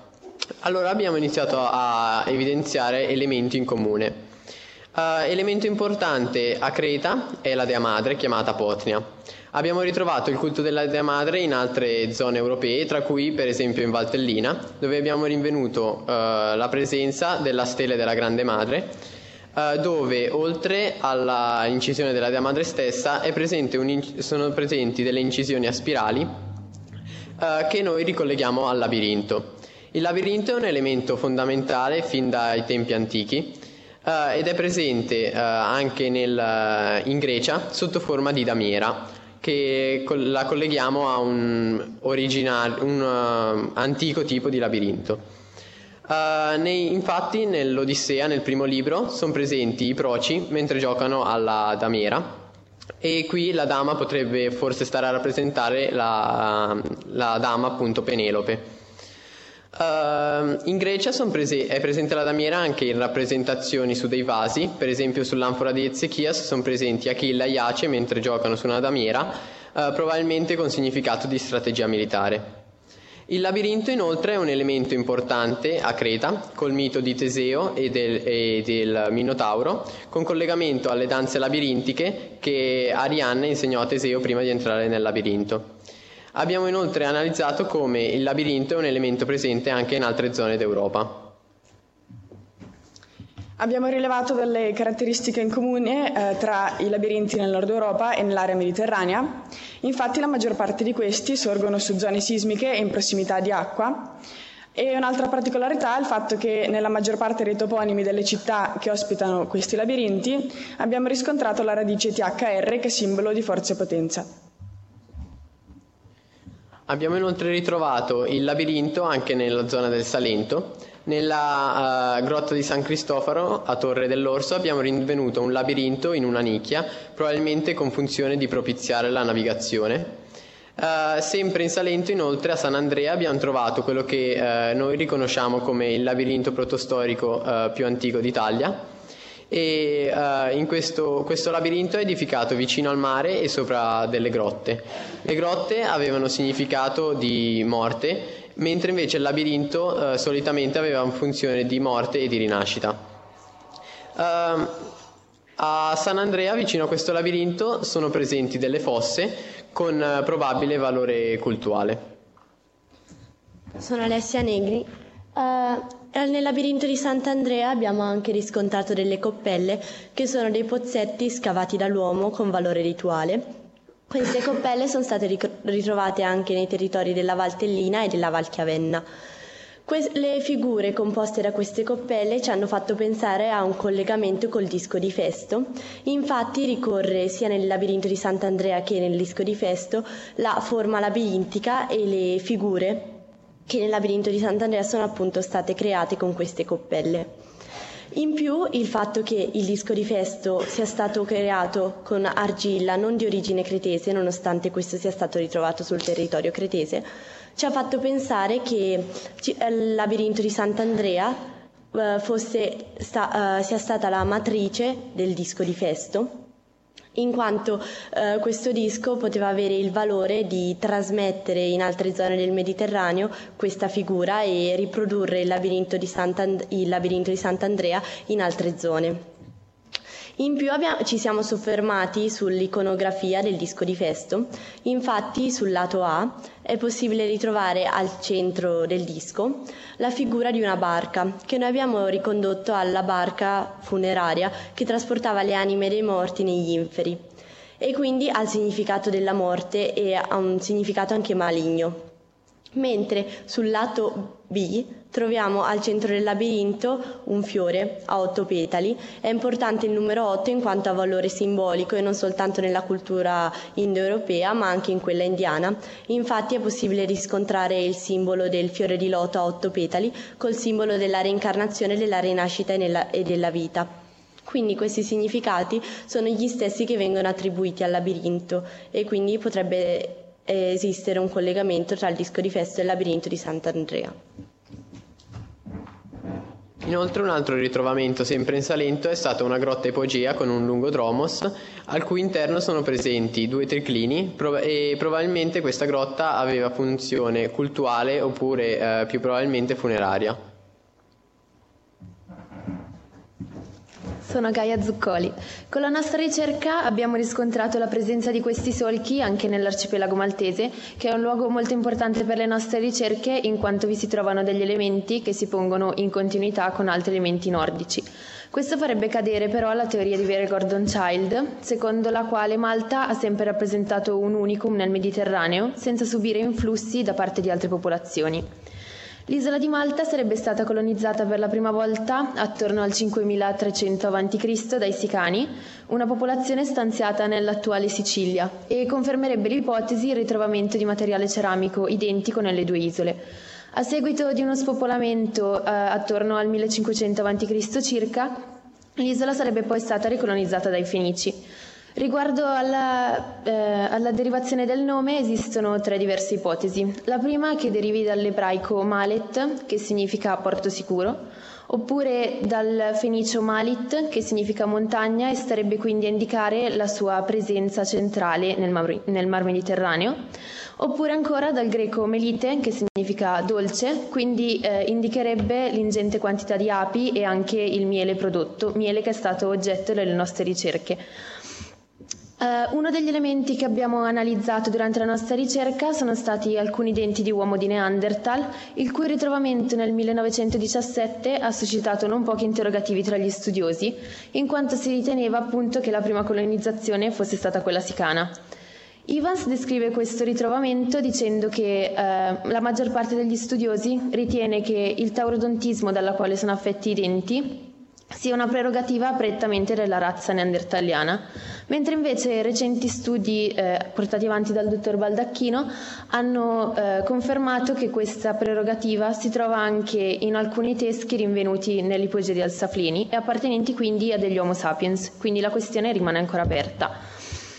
Eh, come dicevamo prima, un elemento molto importante a Malta sono anche questi solchi che sono chiamati Cartruz o Cartrax e sono scavati nella roccia del terreno parallelamente a due a due, anche se a volte si trovano dei solchi singoli. Il loro utilizzo è ancora ignoto in quanto eh, non si trovano precisi punti di partenza o di arrivo, i solchi risalgono colline o pendii mentre a volte finiscono sotto le acque del mare. E sono state date numerose interpretazioni eh, per, que- per, quanto riguarda l'utilizzo di questi solchi, della quale la più accreditata è quella formulata dal capitano Gracie, secondo la quale sarebbero eh, le tracce lasciate da dei carri o delle, o delle slitte che trasportavano eh, le pietre per la costruzione dei templi megalitici. Questa teoria però ci è parsa un po' inverosimile, in quanto eh, i solchi non partono né terminano nei templi o nelle cave. Inoltre, per tracciare quelli che risalgono i pendii sarebbe stato necessario uno sforzo enorme da parte della popolazione dell'isola che avrebbe dovuto spingere da dietro queste slitte pesanti anche più di una tonnellata.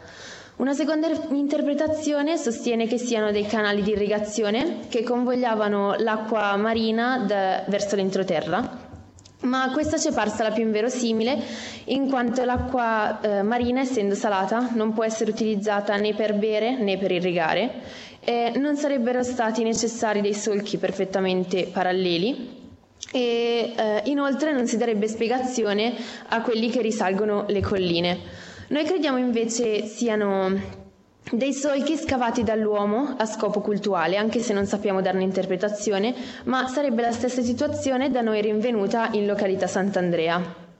Questa ipotesi potrebbe essere avvalorata dal ritrovamento di cartruz simili anche in Azerbaijan, in una zona dove sono presenti anche molti petroglifi raffiguranti cervi, montoni o arieti che sono stati comunque oggetto delle nostre ricerche e che abbiamo scoperto avere un alto valore cultuale. Ritrovamento che è stato effettuato anche in Portogallo, nella zona di Piodao, dove queste carreggiate sono affiancate da dei massi incisi con labirinti unicursali e coppelle. Quindi tutte queste analogie presenti a Malta, in Azerbaijan e in Portogallo ci indurrebbero a pensare che i solchi di Sant'Andrea sarebbero stati proprio scavati dall'uomo a scopo cultuale. A Malta anche i templi rappresentano un'eccezionalità, in quanto sono costituiti da una o più coppie di absidi lobate, dislocate frontalmente e attraversate da un corridoio che porta ad un altro abside, che è sempre frontale all'ingresso. Le murature sono costituite da dei blocchi molto grossi, e le intercapedini sono riempite di pietrisco e anche per questi siti sorgono gli interrogativi delle modalità di trasporto come accade ad esempio per siti come Stonehenge. L'intera struttura ricorda le forme di un corpo antropomorfo, in particolare femminile, che ci farebbe ricordare eh, il concetto di dea madre. Infatti all'interno di questi templi sono state rinvenute delle statuette raffiguranti delle donne sdraiate su di un fianco con delle forme molto prosperose eh, che testimonierebbero eh, l'ampia diffusione di questo culto sia nell'ambito mediterraneo come testimoniano anche i ritrovamenti di cui abbiamo parlato prima in Valtellina, in particolare in Val Camonica, eh, dove la Grande Madre è incisa su roccia, oppure con la Stelle di Teglio, ma anche con l'importantissima Venere di Willendorf, il cui copricapo ha suscitato sempre molti interrogativi. Eh, esso sarebbe composto, secondo alcuni studi recenti, da mh, mm, delle conchiglie, come è stato rinvenuto uno scheletro in una grotta pugliese eh, che portava proprio questo copricapo. Eh, è risalente a circa 28.000 anni fa e sarebbe anche il più antico esempio di madre ritrovata, dal momento che essendo morta durante la gravidanza è stato rinvenuto vicino anche lo scheletro del figlio. Abbiamo rinvenuto una struttura simile ai templi maltesi in località Torre dell'Orso, proprio nella zona sovrastante alla grotta di San Cristoforo, che assumerebbe quindi un importantissimo valore sacrale. Sempre a Malta, nel 1902, in località Il Saflieni, è venuto alla luce un ipogeo di circa 500 metri quadri, suddiviso su tre livelli, del quale il più superficiale è il più antico e è spesso chiamato labirinto ed è costituito da delle stanze ellittiche con delle volte a cupola che sono state eh, ricavate da un complesso di caverne preesistente utilizzando ad esempio sistemi, eh, sistemi trilitici, sì, eh, dei pilastri o delle rampe che conducono al livello intermedio. Questo è chiamato stanza dell'oracolo, in quanto la, l'eco della voce umana in questa stanza viene eh, distorto e amplificato a tal punto da creare delle frequenze che vanno a interferire con l'attività cerebrale e creano quindi mh, delle sorte di visioni che potevano essere interpretate come contatti con la divinità. La stessa situazione si ritrova in, nel sito di Newgrange in Irlanda. Mentre invece il terzo livello dell'ipogeo costituirebbe una sorta di cimitero, in quanto vi sono stati ritrovati molti scheletri che uh, hanno dei crani dolicocefali, quindi presentano un allungamento nella parte posteriore del cranio, con la mancanza però della sutura mediana, che è un elemento che conferma che l'allungamento non è stato artificiale, ma era naturale. Questa sarebbe una prerogativa di una classe sociale elevata, si pensa degli oracoli che operavano nel Tempio e ai quali la, eh, questa dolicocefalia eh, eh, conferiva un aspetto serpentiforme che poteva ricollegarli con la Dea Madre. Inoltre essi, eh, a causa dei gravi dolori, eh, potevano avere delle visioni che erano sempre visti come contatti con la divinità. Lo studioso Anthony Bonanno ha effettuato degli studi su questi scheletri, confermando tra l'altro che eh, la dolicocefalia in quelli maltesi, che sono di una razza totalmente diversa, eh, sia indotta, quindi si può pensare che la popolazione maltese abbia cercato di riprodurre questa particolare razza anche dopo la sua scomparsa, avvenuta eh, circa attorno al 2500 a.C. Eh, particolarità di questo genere si riscontrano nella zona della mezzaluna fertile, nell'Egitto predinastico, nei mitanni del Kurdistan, ma in generale in tutta Europa e in particolare nel bacino dei Carpazi. Quindi potremmo pensare che questa particolare razza abbia colonizzato l'isola di Malta sin da prima dell'arrivo dei Sicani e abbia sempre intrattenuto dei rapporti commerciali ma anche culturali con ad esempio le zone egizie ma anche con le culture indoeuropee.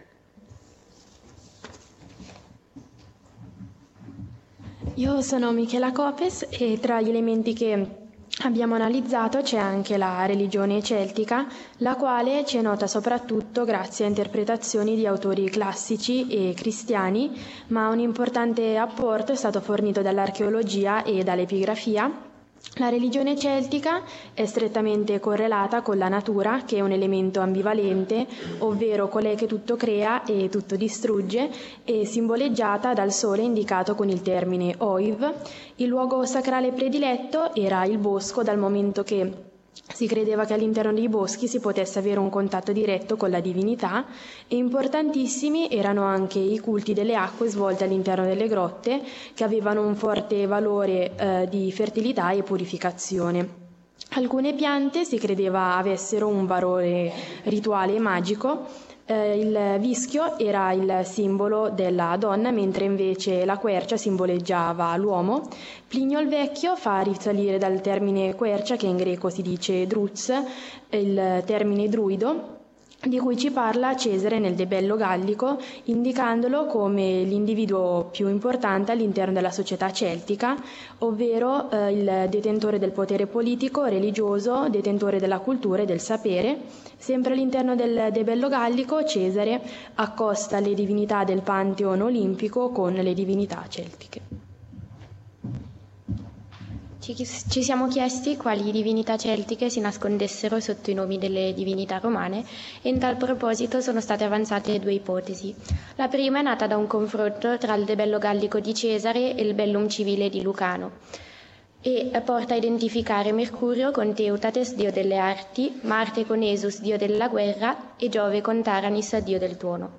L'altra ipotesi fa, assimila Mercurio con Lag, dio luminoso polivalente nella mitologia irlandese, mentre per quanto riguarda Teutates è stato notato che questo deriva dalla stessa radice da cui proviene la parola celtica Teuta che designava la tribù e sarebbe quindi il dio che guidava la tribù e la proteggeva durante la guerra e viene identificato con Marte.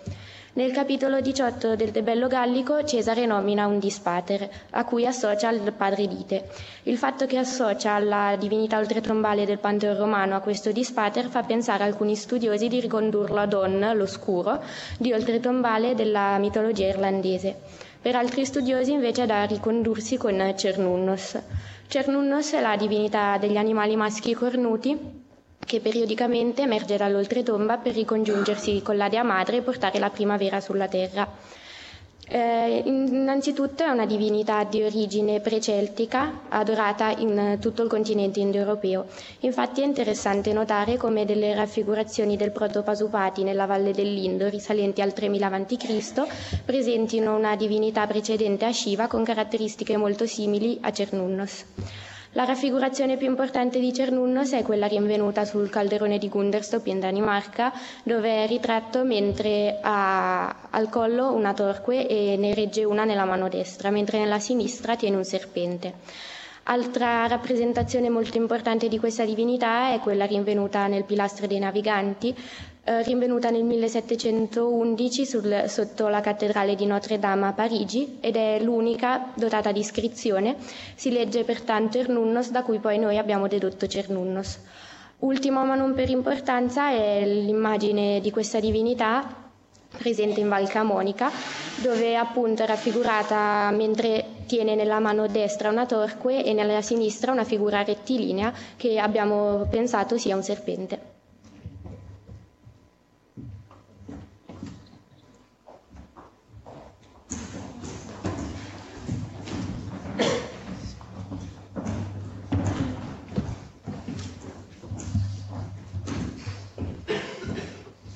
Uh, sono Chiara Cola e un altro elemento che abbiamo trattato nel nostro progetto è stato il cibo, in particolare la mazza, che era una tipica focaccia greca che può essere paragonata con l'attuale pita greca o con la nostra piadina. La mazza era preparata con elementi tipici della dieta mediterranea, quali legumi, eh, farina di orzo, eh, latte e olio. Uh, il termine mazza deriva dal verbo greco masso che vuol dire appunto impastare ed era un compito prima riservato unicamente alle donne poi esteso anche agli uomini.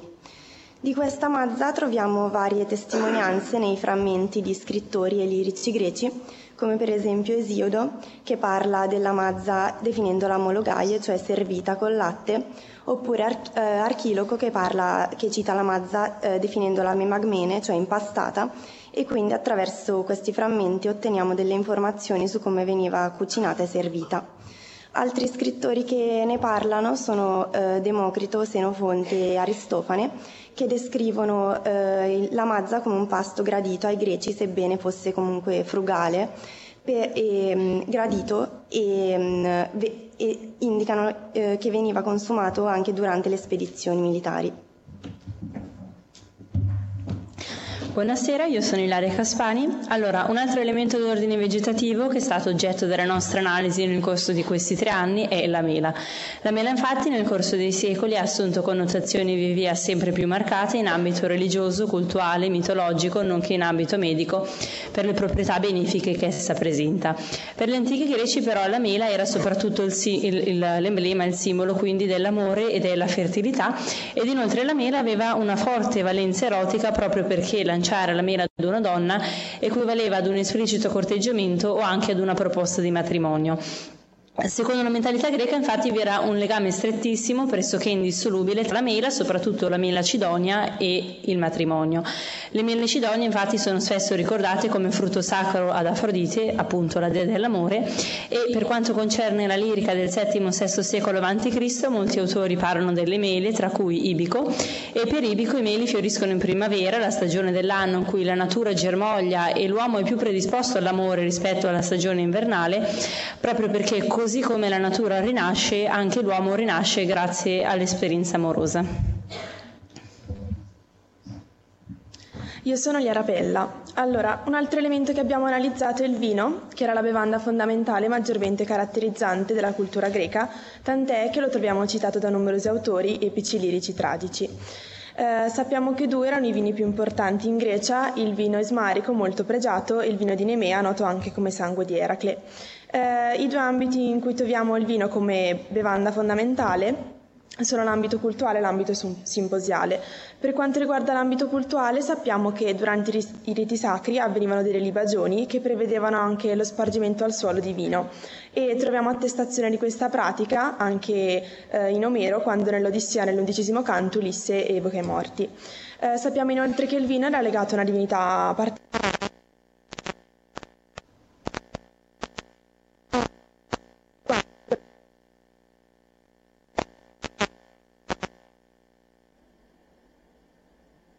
quanto riguarda l'ambito simposiale, eh, sappiamo che il vino eh, era l'elemento fondamentale della seconda fase, quella successiva al pasto vero e proprio e quella precedente alla discussione di tematiche che potevano essere filosofiche, politiche, amorose. Era importante però non eccedere nel consumo di vino in modo tale da mantenere comunque la lucidità per discutere di questi argomenti. Io sono Valentina Codazzi. Il vino ha sempre fatto parte della cultura valtellinese sin dall'epoca romana. Oggi, percorrendo la nostra vallata, possiamo assistere al lungo sistema di terrazzamenti che percorrono i versanti delle nostre montagne per circa 2500 km. Eh, tutto ciò che riguarda la produzione di vini è sotto il controllo del Consorzio Tutela Vini della Valtellina e in Valtellina vengono prodotti alcuni dei vini più pregiati a marchio di OCG, tra cui l'Inferno, il Sassella, il Maroggia, e lo sforzato. Come secondo prodotto abbiamo deciso di analizzare il miele. Nell'antichità il miele, il miele, era utilizzato come merce di scambio ed era ritenuto una merce preziosissima. In base al luogo di produzione il miele assume gusti diversi, il miele prodotto in bassa valle assume un gusto più denso rispetto a quello invece prodotto in alta valle che assume più, un gusto più rarefatto. Il miele varia anche in base alla tipologia di fiori con cui è prodotto, in Valtellina vantiamo diverse tipologie di miele appunto. Sempre con il miele vengono prodotti alcuni dei dolci, dei dolci, tipici valtellinesi, tra cui la coppetta, il panone, la bisciola e i baci di sondrio. Sono Gaia Viviani, un altro elemento importante è il pane, in modo particolare il pane di segale, che viene prodotto utilizzando ingredienti naturali, quindi non contiene né coloranti né conservanti.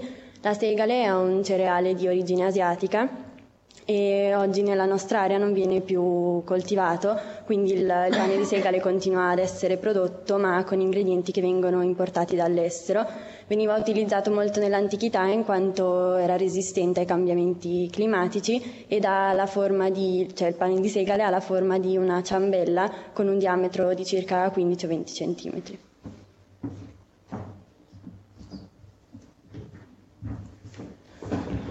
Uh, zone fondamentali trattate dalla nostra ricerca sono state Turia, Creta e Malta con collegamenti al Portogallo per quanto riguarda i solchi e Tartesso, uh, per quanto, uh, collegamenti anche col Baltico con molti elementi quali il labirinto, i solchi, quindi uh, la Dea Madre, Dolmen e Menhir e i vari riti, oltre anche a coltelli di tipo Bayerdorf. Collegamenti anche a Troia e anche a Delfi, dove sono presenti delle grotte e anche il culto della Dea Madre, oltre a vari altri riti, e collegamenti con l'Africa e soprattutto con la zona egiziana che è rientrata più volte nella, nella nostra ricerca. In questi tre anni di progetto, come ricordava prima la professoressa Montinaro, abbiamo indagato in moltissimi ambiti disciplinari e trattato molte tematiche, tra cui in particolare le piante e il cibo. Abbiamo collaborato con due scuole europee, una lituana e una turca a proposito dei cibi per cercare dei punti in comune nelle origini appunto dei cibi tipici. E inoltre eh, la nostra ricerca è stata oggetto di attenzione da parte di alcune riviste, tra cui Archeo, la quale ha dedicato uno spazio totalmente riservato al progetto Omero nel Baltico, considerato tra l'altro progetto pilota in Europa per l'ambito archeologico. Noi, mediante gli strumenti che abbiamo avuto a disposizione e grazie al nostro lavoro di ricerca, abbiamo lanciato dei punti di partenza e nuovi elementi da approfondire che potranno portare a nuove scoperte e aprire a nuovi e più ampi scenari.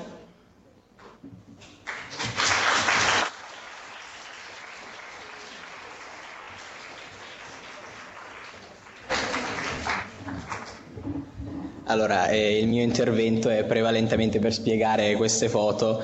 Eh, sono Giovanni Iacone. Eh, sono delle foto che mh, mm, ci vedono, vedono la nostra classe durante il nostro viaggio di istruzione in Puglia ehm, due anni fa e sfondo, la foto sullo sfondo è il sito archeologico di Roca che è, nostra, che è stata la nostra prima tappa all'interno del viaggio di istruzione. Eh, queste foto sono prevalentemente l'attività che abbiamo svolto dopo aver visitato il sito. Eh, nella foto in alto vediamo eh,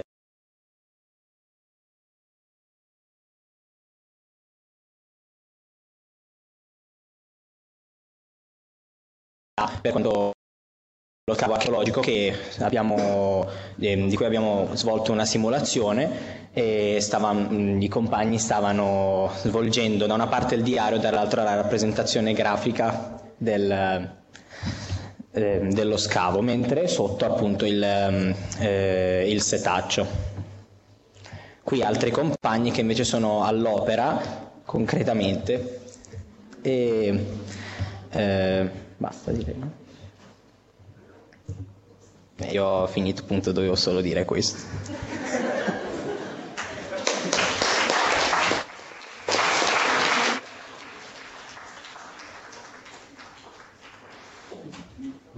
Bene, allora eh, grazie anche a voi, veramente una cosa bellissima questa, eh, si vede che insomma avete anche dei, degli insegnanti un po' particolari perché eh, altrimenti soprattutto mi sembra sia un gruppo molto affiettato e con molto entusiasmo. Adesso abbiamo ancora eh, qualche minuto, se volete, qualche domanda, forse eh, ai nostri relatori, in particolare forse a Vici, eh, se qualcuno vuole chiedere, approfittarne per chiedere qualcosa, eh, qualche, un po' di tempo ce l'abbiamo ancora, siamo magari un pochino stanchi, però è stata comunque una cosa appassionante, quindi poi le cose che interessano non, non stancano poi neanche troppo. Vediamo un po', c'è qualcuno che vuole farsi avanti?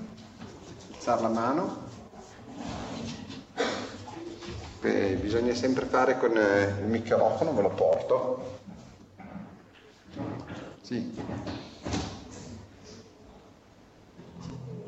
Ma la mia domanda è questa. Questa è una vera rivoluzione se uno vuole andare a vedere la storia, la, una certa parte della storia, come l'ha conosciuta, come, come l'ha studiata, se volete.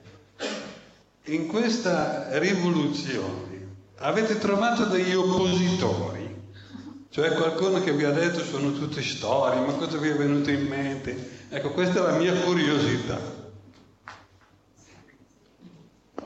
Mi sa di sì, comunque sentiamo.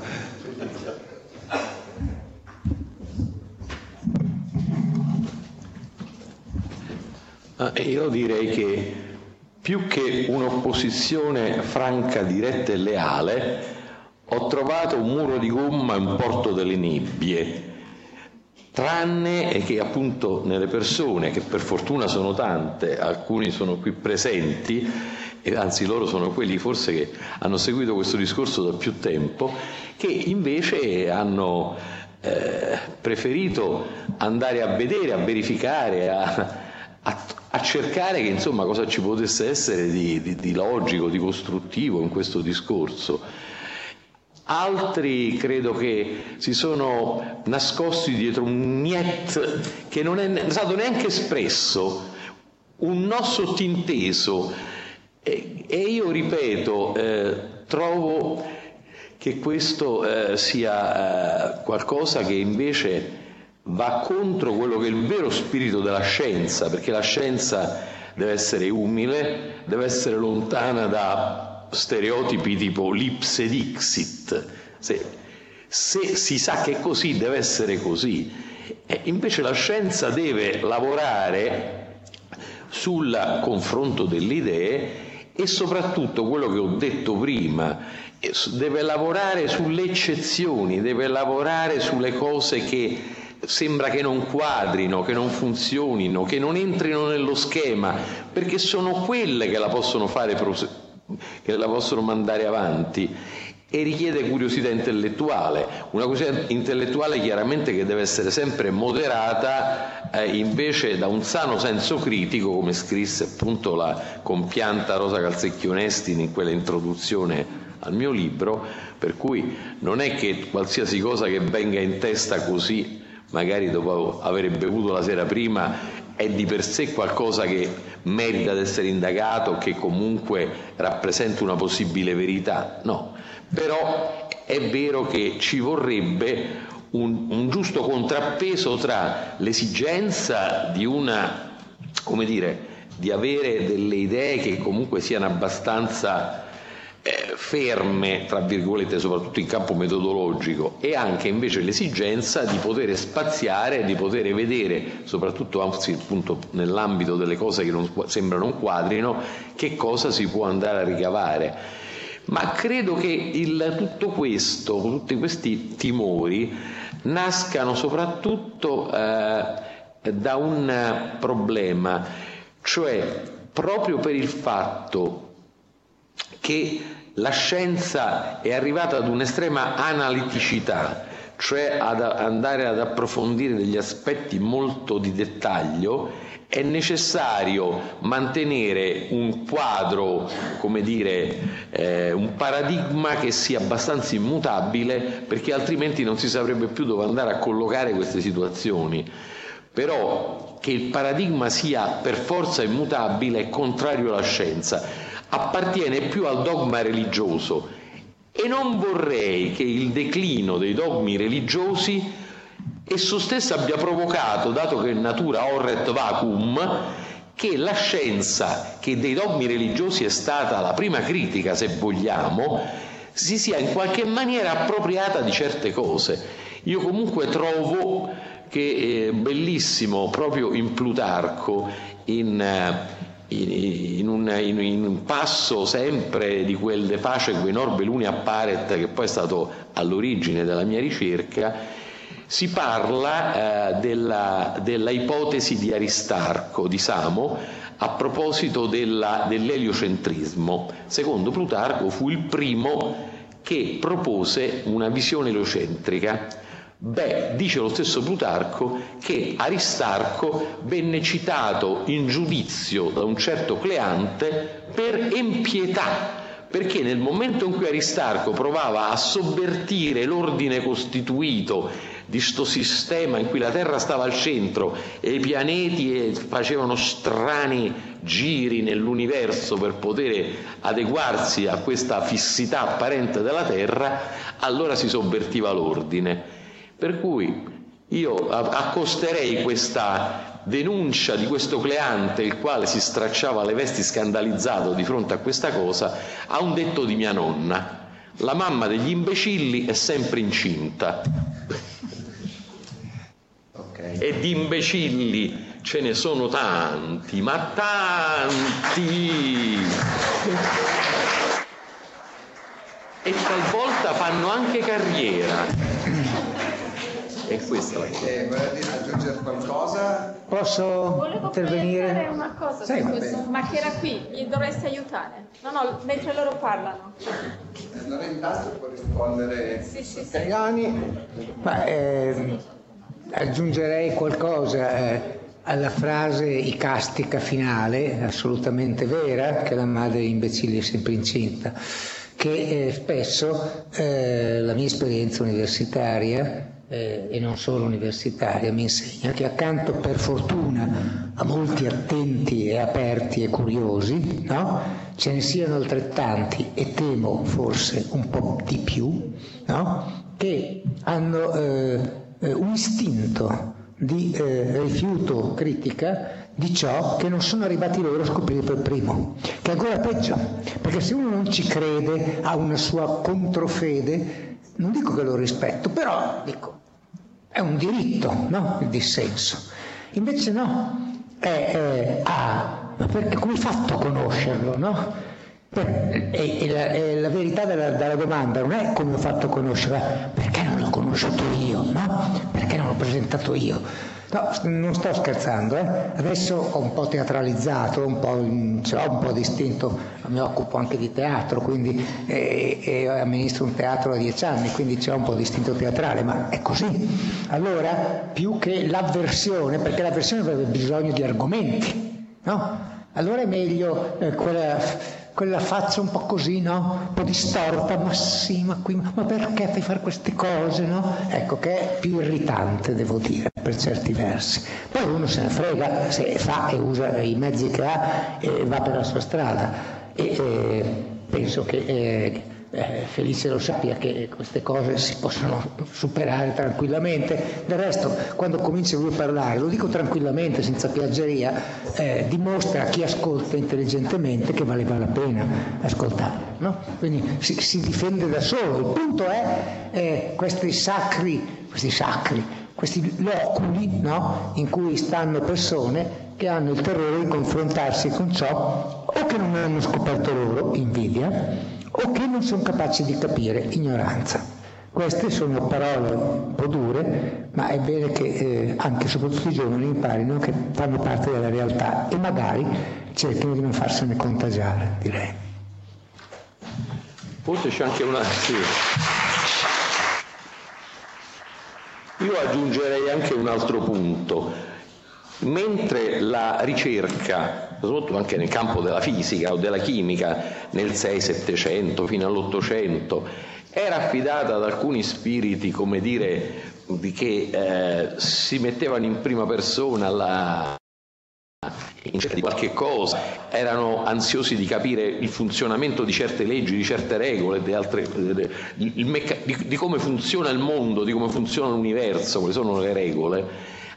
Adesso purtroppo la ricerca, e questa credo sia una componente molto pesante, è eh, affidata a finanziamenti, sovvenzioni da parte di enti, da parte di entità che naturalmente tendono a pilotarla in certe maniere, tendono a spesso non nel caso letterario, ma per esempio nel caso della fisica o della chimica o di altre scienze, a cercarci l'aspetto tecnologico che potrebbe essere impiegato in campo bellico e comunque a, diciamo, a livello di speculazione o commerciale o legata ancor peggio alla costruzione di armi o ad altre cose del genere. Ricordo una bellissima frase di Robert Oppenheimer. Robert Oppenheimer considerato il padre della bomba atomica perché fu quello che coordinò il gruppo di Alamogordo in cui poi sì, nel giro di qualche mese riuscirono a fabbricare questa bomba. Quando questa bomba poi venne tirata su Hiroshima e Nagasaki, Oppenheimer sconsolato e poi pagò per questo, non, non perché aveva, ma, ma, perché poi si era opposto al, a, questo, a questa prostituzione della scienza, disse adesso la scienza ha conosciuto il peccato e anche qui trovare sempre una relazione con gli aspetti etici della scienza o a cui può portare la scienza è fondamentale, perché il, eh, la ricerca pura è una gran bella cosa, le sue applicazioni pratiche ahimè, tendono a, talvolta ad andare in sensi molto negativi. Questo non significa che però dobbiamo bloccare queste cose per paura di questa cosa è, una, è un argomento difficilissimo, io credo comunque, per esempio per l'esperienza mia personale di questi vent'anni, che a decidere sulla bontà o meno di una teoria, pensiamo esempio ad Omero nel Baltico,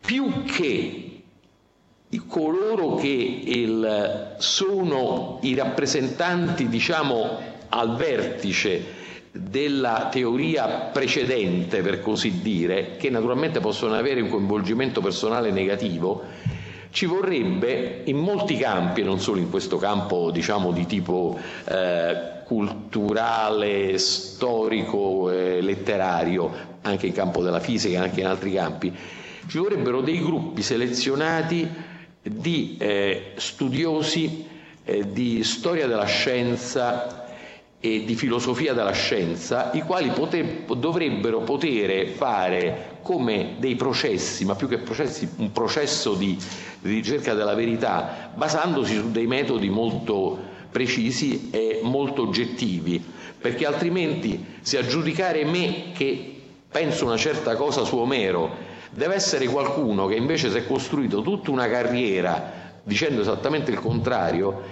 o è un santo o comunque una persona veramente al di sopra di, di quelle che sono le meschinità umane, oppure è inevitabile che dica ma tu che vuoi, eh, eh, vai al diavolo, magari facendo scattare quella molla di cui parlava prima l'amico Mimmo Cagliani, diceva eh, perché non mi è venuto in mente a me ed è venuto in mente a te? Eh, cioè, eh, comunque si tratta di cose sempre difficilissime. Il, ma io direi che mentre in un campo in certo senso più asettico come il campo letterario è fondamentale, importantissimo sapere anche quali sono le origini della nostra civiltà e da dove veniamo, perché il futuro si costruisce anche, come diceva Mimmo poco fa, il, anche guardando il passato e costruendo sul passato. Ma in campi diciamo, in cui la tecnologia e la scienza sono prevalenti, il, veramente il rischio di un imbarbarimento e di una eh, di, della, proprio della prostituzione alle logiche del, del potere, della guerra, dell'arma più forte, dell'arma assoluta, sono veramente enormi ed è una cosa pericolosissima. E, confesso che non so cosa si può fare veramente per poter fare fronte a qualcosa del genere. Purtroppo in noi umani c'è una sorta forse di peccato originale che nell'avidità, nel potere e in altre cose di questo genere vede una, un qualcosa che tende anche le, le, idee migliori a poi apportarle verso eh, aspetti di tipo personale o aspetti di tipo di convenienze o di opportunismi che tendono poi a rovinare tutto. È veramente un, un, un argomento difficile. Uh. Io ho semplicemente voluto farvi vedere questo eh, articolo, che poi è una recensione a cui avevo fatto riferimento, del geografo Claudio Cerreti, e che è stato pubblicato, vedete, già nel 1998 e si sta parlando di seconda edizione, giusto? Era in quell'occasione. Quindi questo è in realtà l'esempio opposto a quanto è stato detto finora, cioè uno studioso di geografia della Sapienza di Roma, studioso tra l'altro prestigioso, che scrive su una prestigiosa rivista che è Bollettino della Società Geografica Italiana Leggo solo alcune parole di tutto questo eh, paragrafo che avevo scelto. L'autore propone una serie di ipotesi molto ragionevoli e molto razionalmente esposte, inanellando una serie impressionante di indizi. In definitiva, quello che questo libro stupefacente e spesso molto godibile mette in discussione in maniera così inattesa non è una qualche certezza scientificamente provata, ma molto più semplicemente una tradizione che a sua volta ha sempre posto infiniti problemi di dimostrazione. Una tradizione però radicata e quasi connaturata alla nostra cultura, al punto da rappresentare l'unica ma insieme formidabile resistenza contro qualsiasi ipotesi divergente. Riflettendo un po', si scontrano solo l'abitudine che noi abbiamo di considerare valido un determinato sistema di nomi applicato a un determinato spazio geografico e una proposta che è invece del tutto diversa dove nessuna delle due posizioni comporta in fondo elementi di prova per stabilire che un sistema di nomi è vero e l'altro non lo è, il che può significare, da un certo punto di vista, che entrambi vanno accreditati di una medesima verosimiglianza, almeno fino a prova contraria. E il professor Cerreti ha continuato a interessarsi alla teoria e eh, ha pubblicato, vero? Felice Vince certamente più informato di me, sia sul National Geographic che su altre riviste. Tra l'altro l'ha fatto, eh, devo dire, è stato un po' un pioniere, soprattutto nell'ambito della geografia, essendo un geografo di classicista, si è eh, esposto. E, e direi che tutto l'articolo, tutta la recensione secondo me è molto illuminante perché eh, è molto, molto acuta, molto sottile ed è uno direi de, degli esempi insieme a quello di Edoardo Sanguinetti che ha scritto nel 2003 la recensione di cui vi dicevo, l'ha intitolata Dal profondo nord al profondissimo sud e ha concluso anche lui dicendo L'archeologia avrà l'ultima parola, ma per intanto non intendo taciteggiare, qui si riferisce a Tacito che aveva citato, astenendomi dal confermare come dal refellere, non refello niente, scommetto che il vinci può vincere. Quindi era Anche questa è una bellissima recensione che penso si possa trovare su internet adesso facilmente ed era stata pubblicata l'11 ottobre del 2003 dopo che aveva fatto il viaggio eh, nel nord. Quindi sono tante le persone, quelle, per la mia testimonianza esterna devo dire, eh, come diceva prima Felice Vinci, effettivamente molto spesso ci si accorge che eh, c'è davvero una resistenza che poi non trova una, una motivazione perlomeno eh, dimostrata, no? Cioè non, a me non è capitato di incontrare persone in alcuni casi sì, cioè nel senso vedi anche onestamente lo studioso che cerca di, ehm, di, dimostrare che la sua teoria, benché insomma quella tradizionale, non è che lui la creda perché non l'ha messa in discussione, ma perché ti porta delle, eh, delle prove. In generale c'è però proprio una chiusura, cioè un'idea di dire no, non è così e poi quando gli chiedi, a me capitava molto all'inizio perché non mi sentivo assolutamente in grado di dimostrare o comunque di capire dove stesse la verità, e, però ti accorgi che effettivamente non ti danno risposte.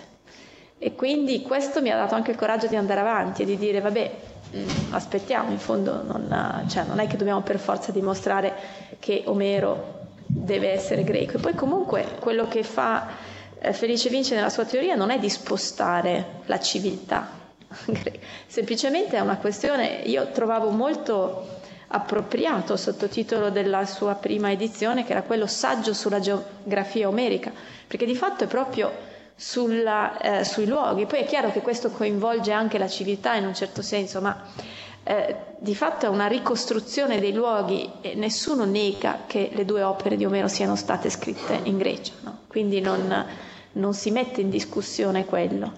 Però se in questi testi riusciamo a leggere un qualcosa che è una traccia di un mondo precedente, magari ci aiuta anche a capire da dove sono venuti i greci, perché no? Cioè perché non, non disporsi a, a, prendere in considerazione. Quindi alla fine credo che la grandezza della sua teoria stia nel fatto che lui non ha inventato niente di nuovo, ha avuto solo la genialità di risistematizzare anche una bibliografia molto confusa, perché ha citato dei testi come Finlay, Pigott, che curiosamente sono anche i testi che si trovano nei curricula universitari, come...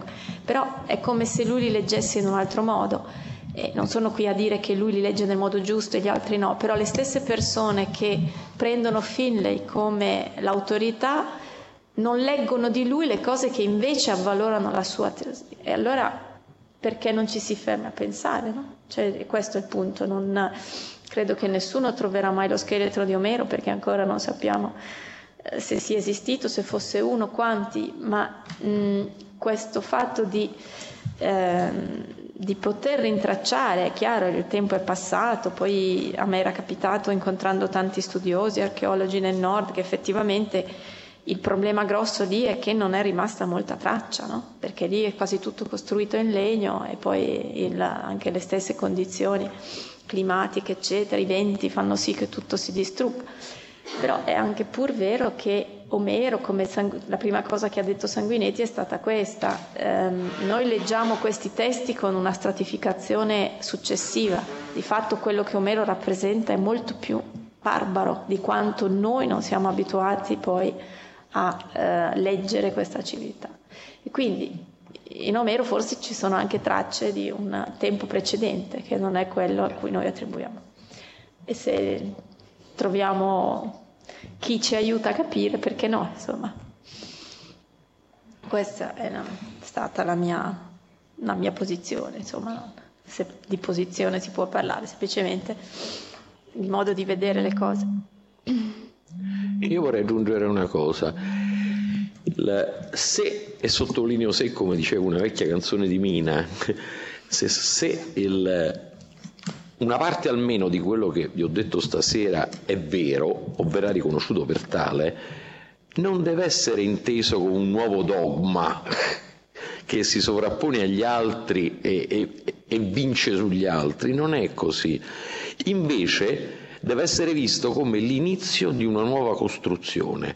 Questo nuovo paradigma questa visione delle cose è solo un punto d'inizio, perché se è vero quello che questa cosa, che cioè il mondo omerico nasce da una migrazione e da antichi ricordi di fatti accaduti nel nord Europa molto tempo prima di quello che noi credessimo, dopo che l'Accademia si sarà messa d'accordo, se ciò accadrà, su questo fatto, che cioè è vero questo, inizierà allora la costruzione del nuovo paradigma, perché ci sarà tanto da scoprire, tanto da trovare, ci saranno decine di discipline ognuna con i suoi specialisti che dovrà entrare in questi discorsi, dalla scandinavistica alla paleobotanica, alla zoologia, alla, alla storia del, de, della Grecia antica, alla filologia classica, tutte però orientate in un certo modo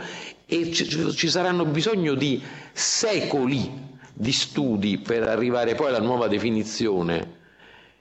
Ecco, cioè è come il discorso eliocentrico di, di, di, di, Aristarco.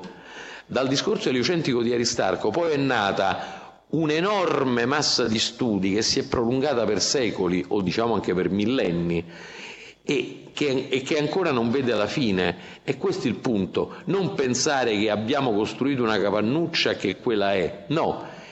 Io è come se avessi avuto l'avventura, la fortuna, il buon Dio mi ha, mi ha aiutato, non lo so, a entrare in una specie di valle inesplorata e dico guardate che le cose stanno così. Dopodiché l'esplorazione della valle richiederà secoli e tanta gente di buona volontà che si rimbocchi le maniche, anche con tanti errori e tante cose. Chi di voi leggerà o ha letto Omero nel Baltico troverà che c'è una eh, collocazione dell'Ade omerico eh, che io in effetti quando l'ho scritta mi sembrava un po' lambiccata, ma mi sembrava che ci fossero degli aspetti poi il mio amico norvegese mi ha tirato fuori quella roccia di Simalango con i due fiumi che sarebbero i due fiordi che si cala molto meglio nella realtà e io sono ben felice anche di abbandonare un qualcosa che poteva anche funzionare ma era piuttosto macchinoso a favore di una cosa che è dannatamente più semplice, più elegante, più bella esteticamente, perché c'è anche un'estetica della logica e della bellezza di queste cose. Ecco, e di cose del genere ce ne saranno tantissime Può essere pure che alla fine del percorso di quello che ho detto adesso, magari tra 200 o 300 anni, non sarà rimasto quasi nulla in piedi, però l'importante è capire che che la verità è un qualcosa che è in ricerca, in progress, è un cantiere aperto.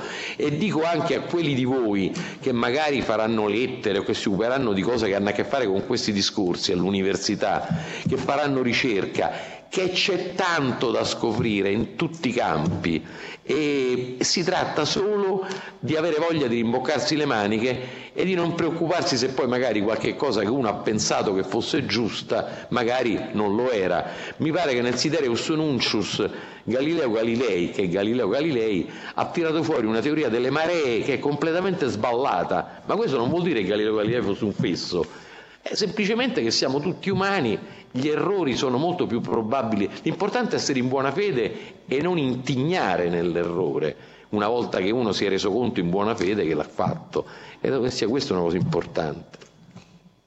Bene, direi che questo...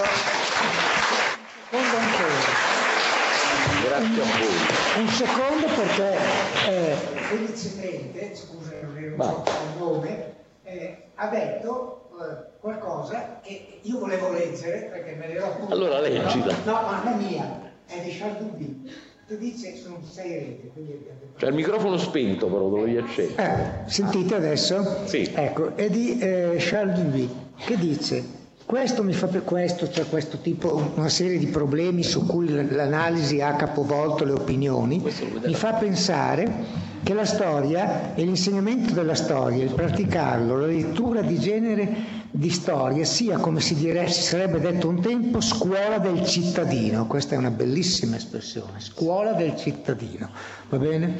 Eh? E cioè che la storia contribuisca a formare persone i cui giudizi più liberi sono, più sono capaci di sottoporre la informazione da cui spesso sono bombardate in analisi lucida e meglio ancora di pensare eh, e aprire con cognizione di causa me, eh, meno impagliate nelle reti delle ideologie. La storia insie, insomma è scuola del cittadino e intende cogliere attraverso l'esperienza delle società antiche il modo in cui i diversi fenomeni di una cultura e di una formazione sociale entrino provo, pro, eh, reciprocamente in gioco. Non è reboante, ma io trovo che sia assolutamente perfetta come definizione di una modalità e di far cultura e di studiare e di diffonderla. Io me l'avevo appuntata, poi non volevo tediarvi troppo, ma quest'ultimo, eh, direi felice, ma nel senso utile dibattito mh, mi, mi ha fatto sì che vi ho rubato questi ultimi minuti. Grazie. Bene, mi sembra allora che possiamo concludere ringraziando tutti gli ospiti, ma anche eh, tutti, anche quelli che non hanno parlato ovviamente del liceo Ziperpenti che hanno dato il loro contributo. Credo davvero che questa sia eh, anche la risposta per quanto è possibile alle preoccupazioni che esprimeva prima Felice, cioè alla fine non è che c'è una ricetta eh, che possa garantire automaticamente eh, contro i pregiudizi e, la tendenza al conservatorismo che abbiamo poi un po' tutti. Ma eh, l'antidoto migliore è sempre quello di educare alla curiosità, eh, appassionare alle cose come mi pare voi state facendo. Questo davvero eh, sarebbe bello che fosse più diffuso, comunque eh, non è che non ci sia, eh. infatti queste cose spesso poi si scoprono esperienze che uno manco immaginava che ci fosse. Un po' cerchiamo di farlo anche qui, eh, con, in particolare con scienze e fantascienza, ma non solo, quindi spero che questo sia una cosa a cui tornerete e per quanto ci riguarda ci salutiamo qua, il prossimo appuntamento appunto è già mercoledì prossimo eh, per chi vuole alle due e mezza con Martin Mister al Collegio Cattaneo. Arrivederci a tutti e grazie ai nostri ospiti e soprattutto a Felice ancora. Avete ascoltato Fantascientificast, podcast di fantascienza e cronache della galassia. Da un'idea di Paolo Bianchi e Omar Serafini, con il contributo fondamentale e decisivo del Silon Prof. Massimo De Santo. www.fantascientificast.it Email redazione chiocciolafantascientificast.it Tutte le puntate sono disponibili sul nostro sito, su Apple iTunes e su Podbean all'indirizzo podcast.fantascientificast.it. Potete seguirci ed interagire su Facebook alla pagina Fantascientificast e su Twitter sul profilo Chiocciola Fantascicast. Se volete potete lasciarci una valutazione a 5 stelle su Apple iTunes ed offrirci una birra romulana o un gotto esplosivo pangalattico tramite una donazione PayPal utilizzando l'apposito bottone sul nostro sito. L'equipaggio di Fantascientificast vi augura lunga vita e prosperità e vi dà appuntamento alla prossima puntata. Io ne ho viste cose che voi umani non potreste immaginarvi. Navi da combattimento in fiamme al largo dei bastioni di Orione. E ho visto i raggi B balenare nel buio vicino alle porte di Tannhäuser. E tutti quei momenti andranno perduti nel tempo come lacrime nella pioggia. È tempo di morire.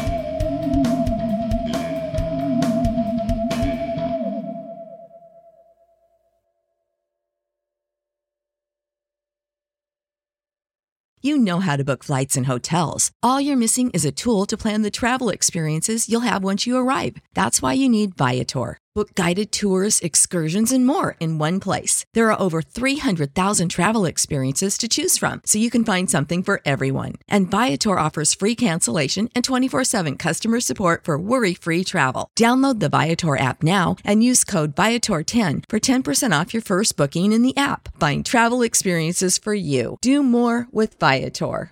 Save big on brunch for mom, all in the Kroger app. Get 16 ounce packs of flavorful Angus 90% lean ground sirloin for $4.99 each with a digital coupon. Then buy two get two free on 12 packs of delicious Coca Cola, Pepsi, or 7UP, all with your card. Shop these deals at your local Kroger today or tap the screen now to download the Kroger app to save big today. Kroger, fresh for everyone. Prices and product availability subject to change. Restrictions apply. See site for details.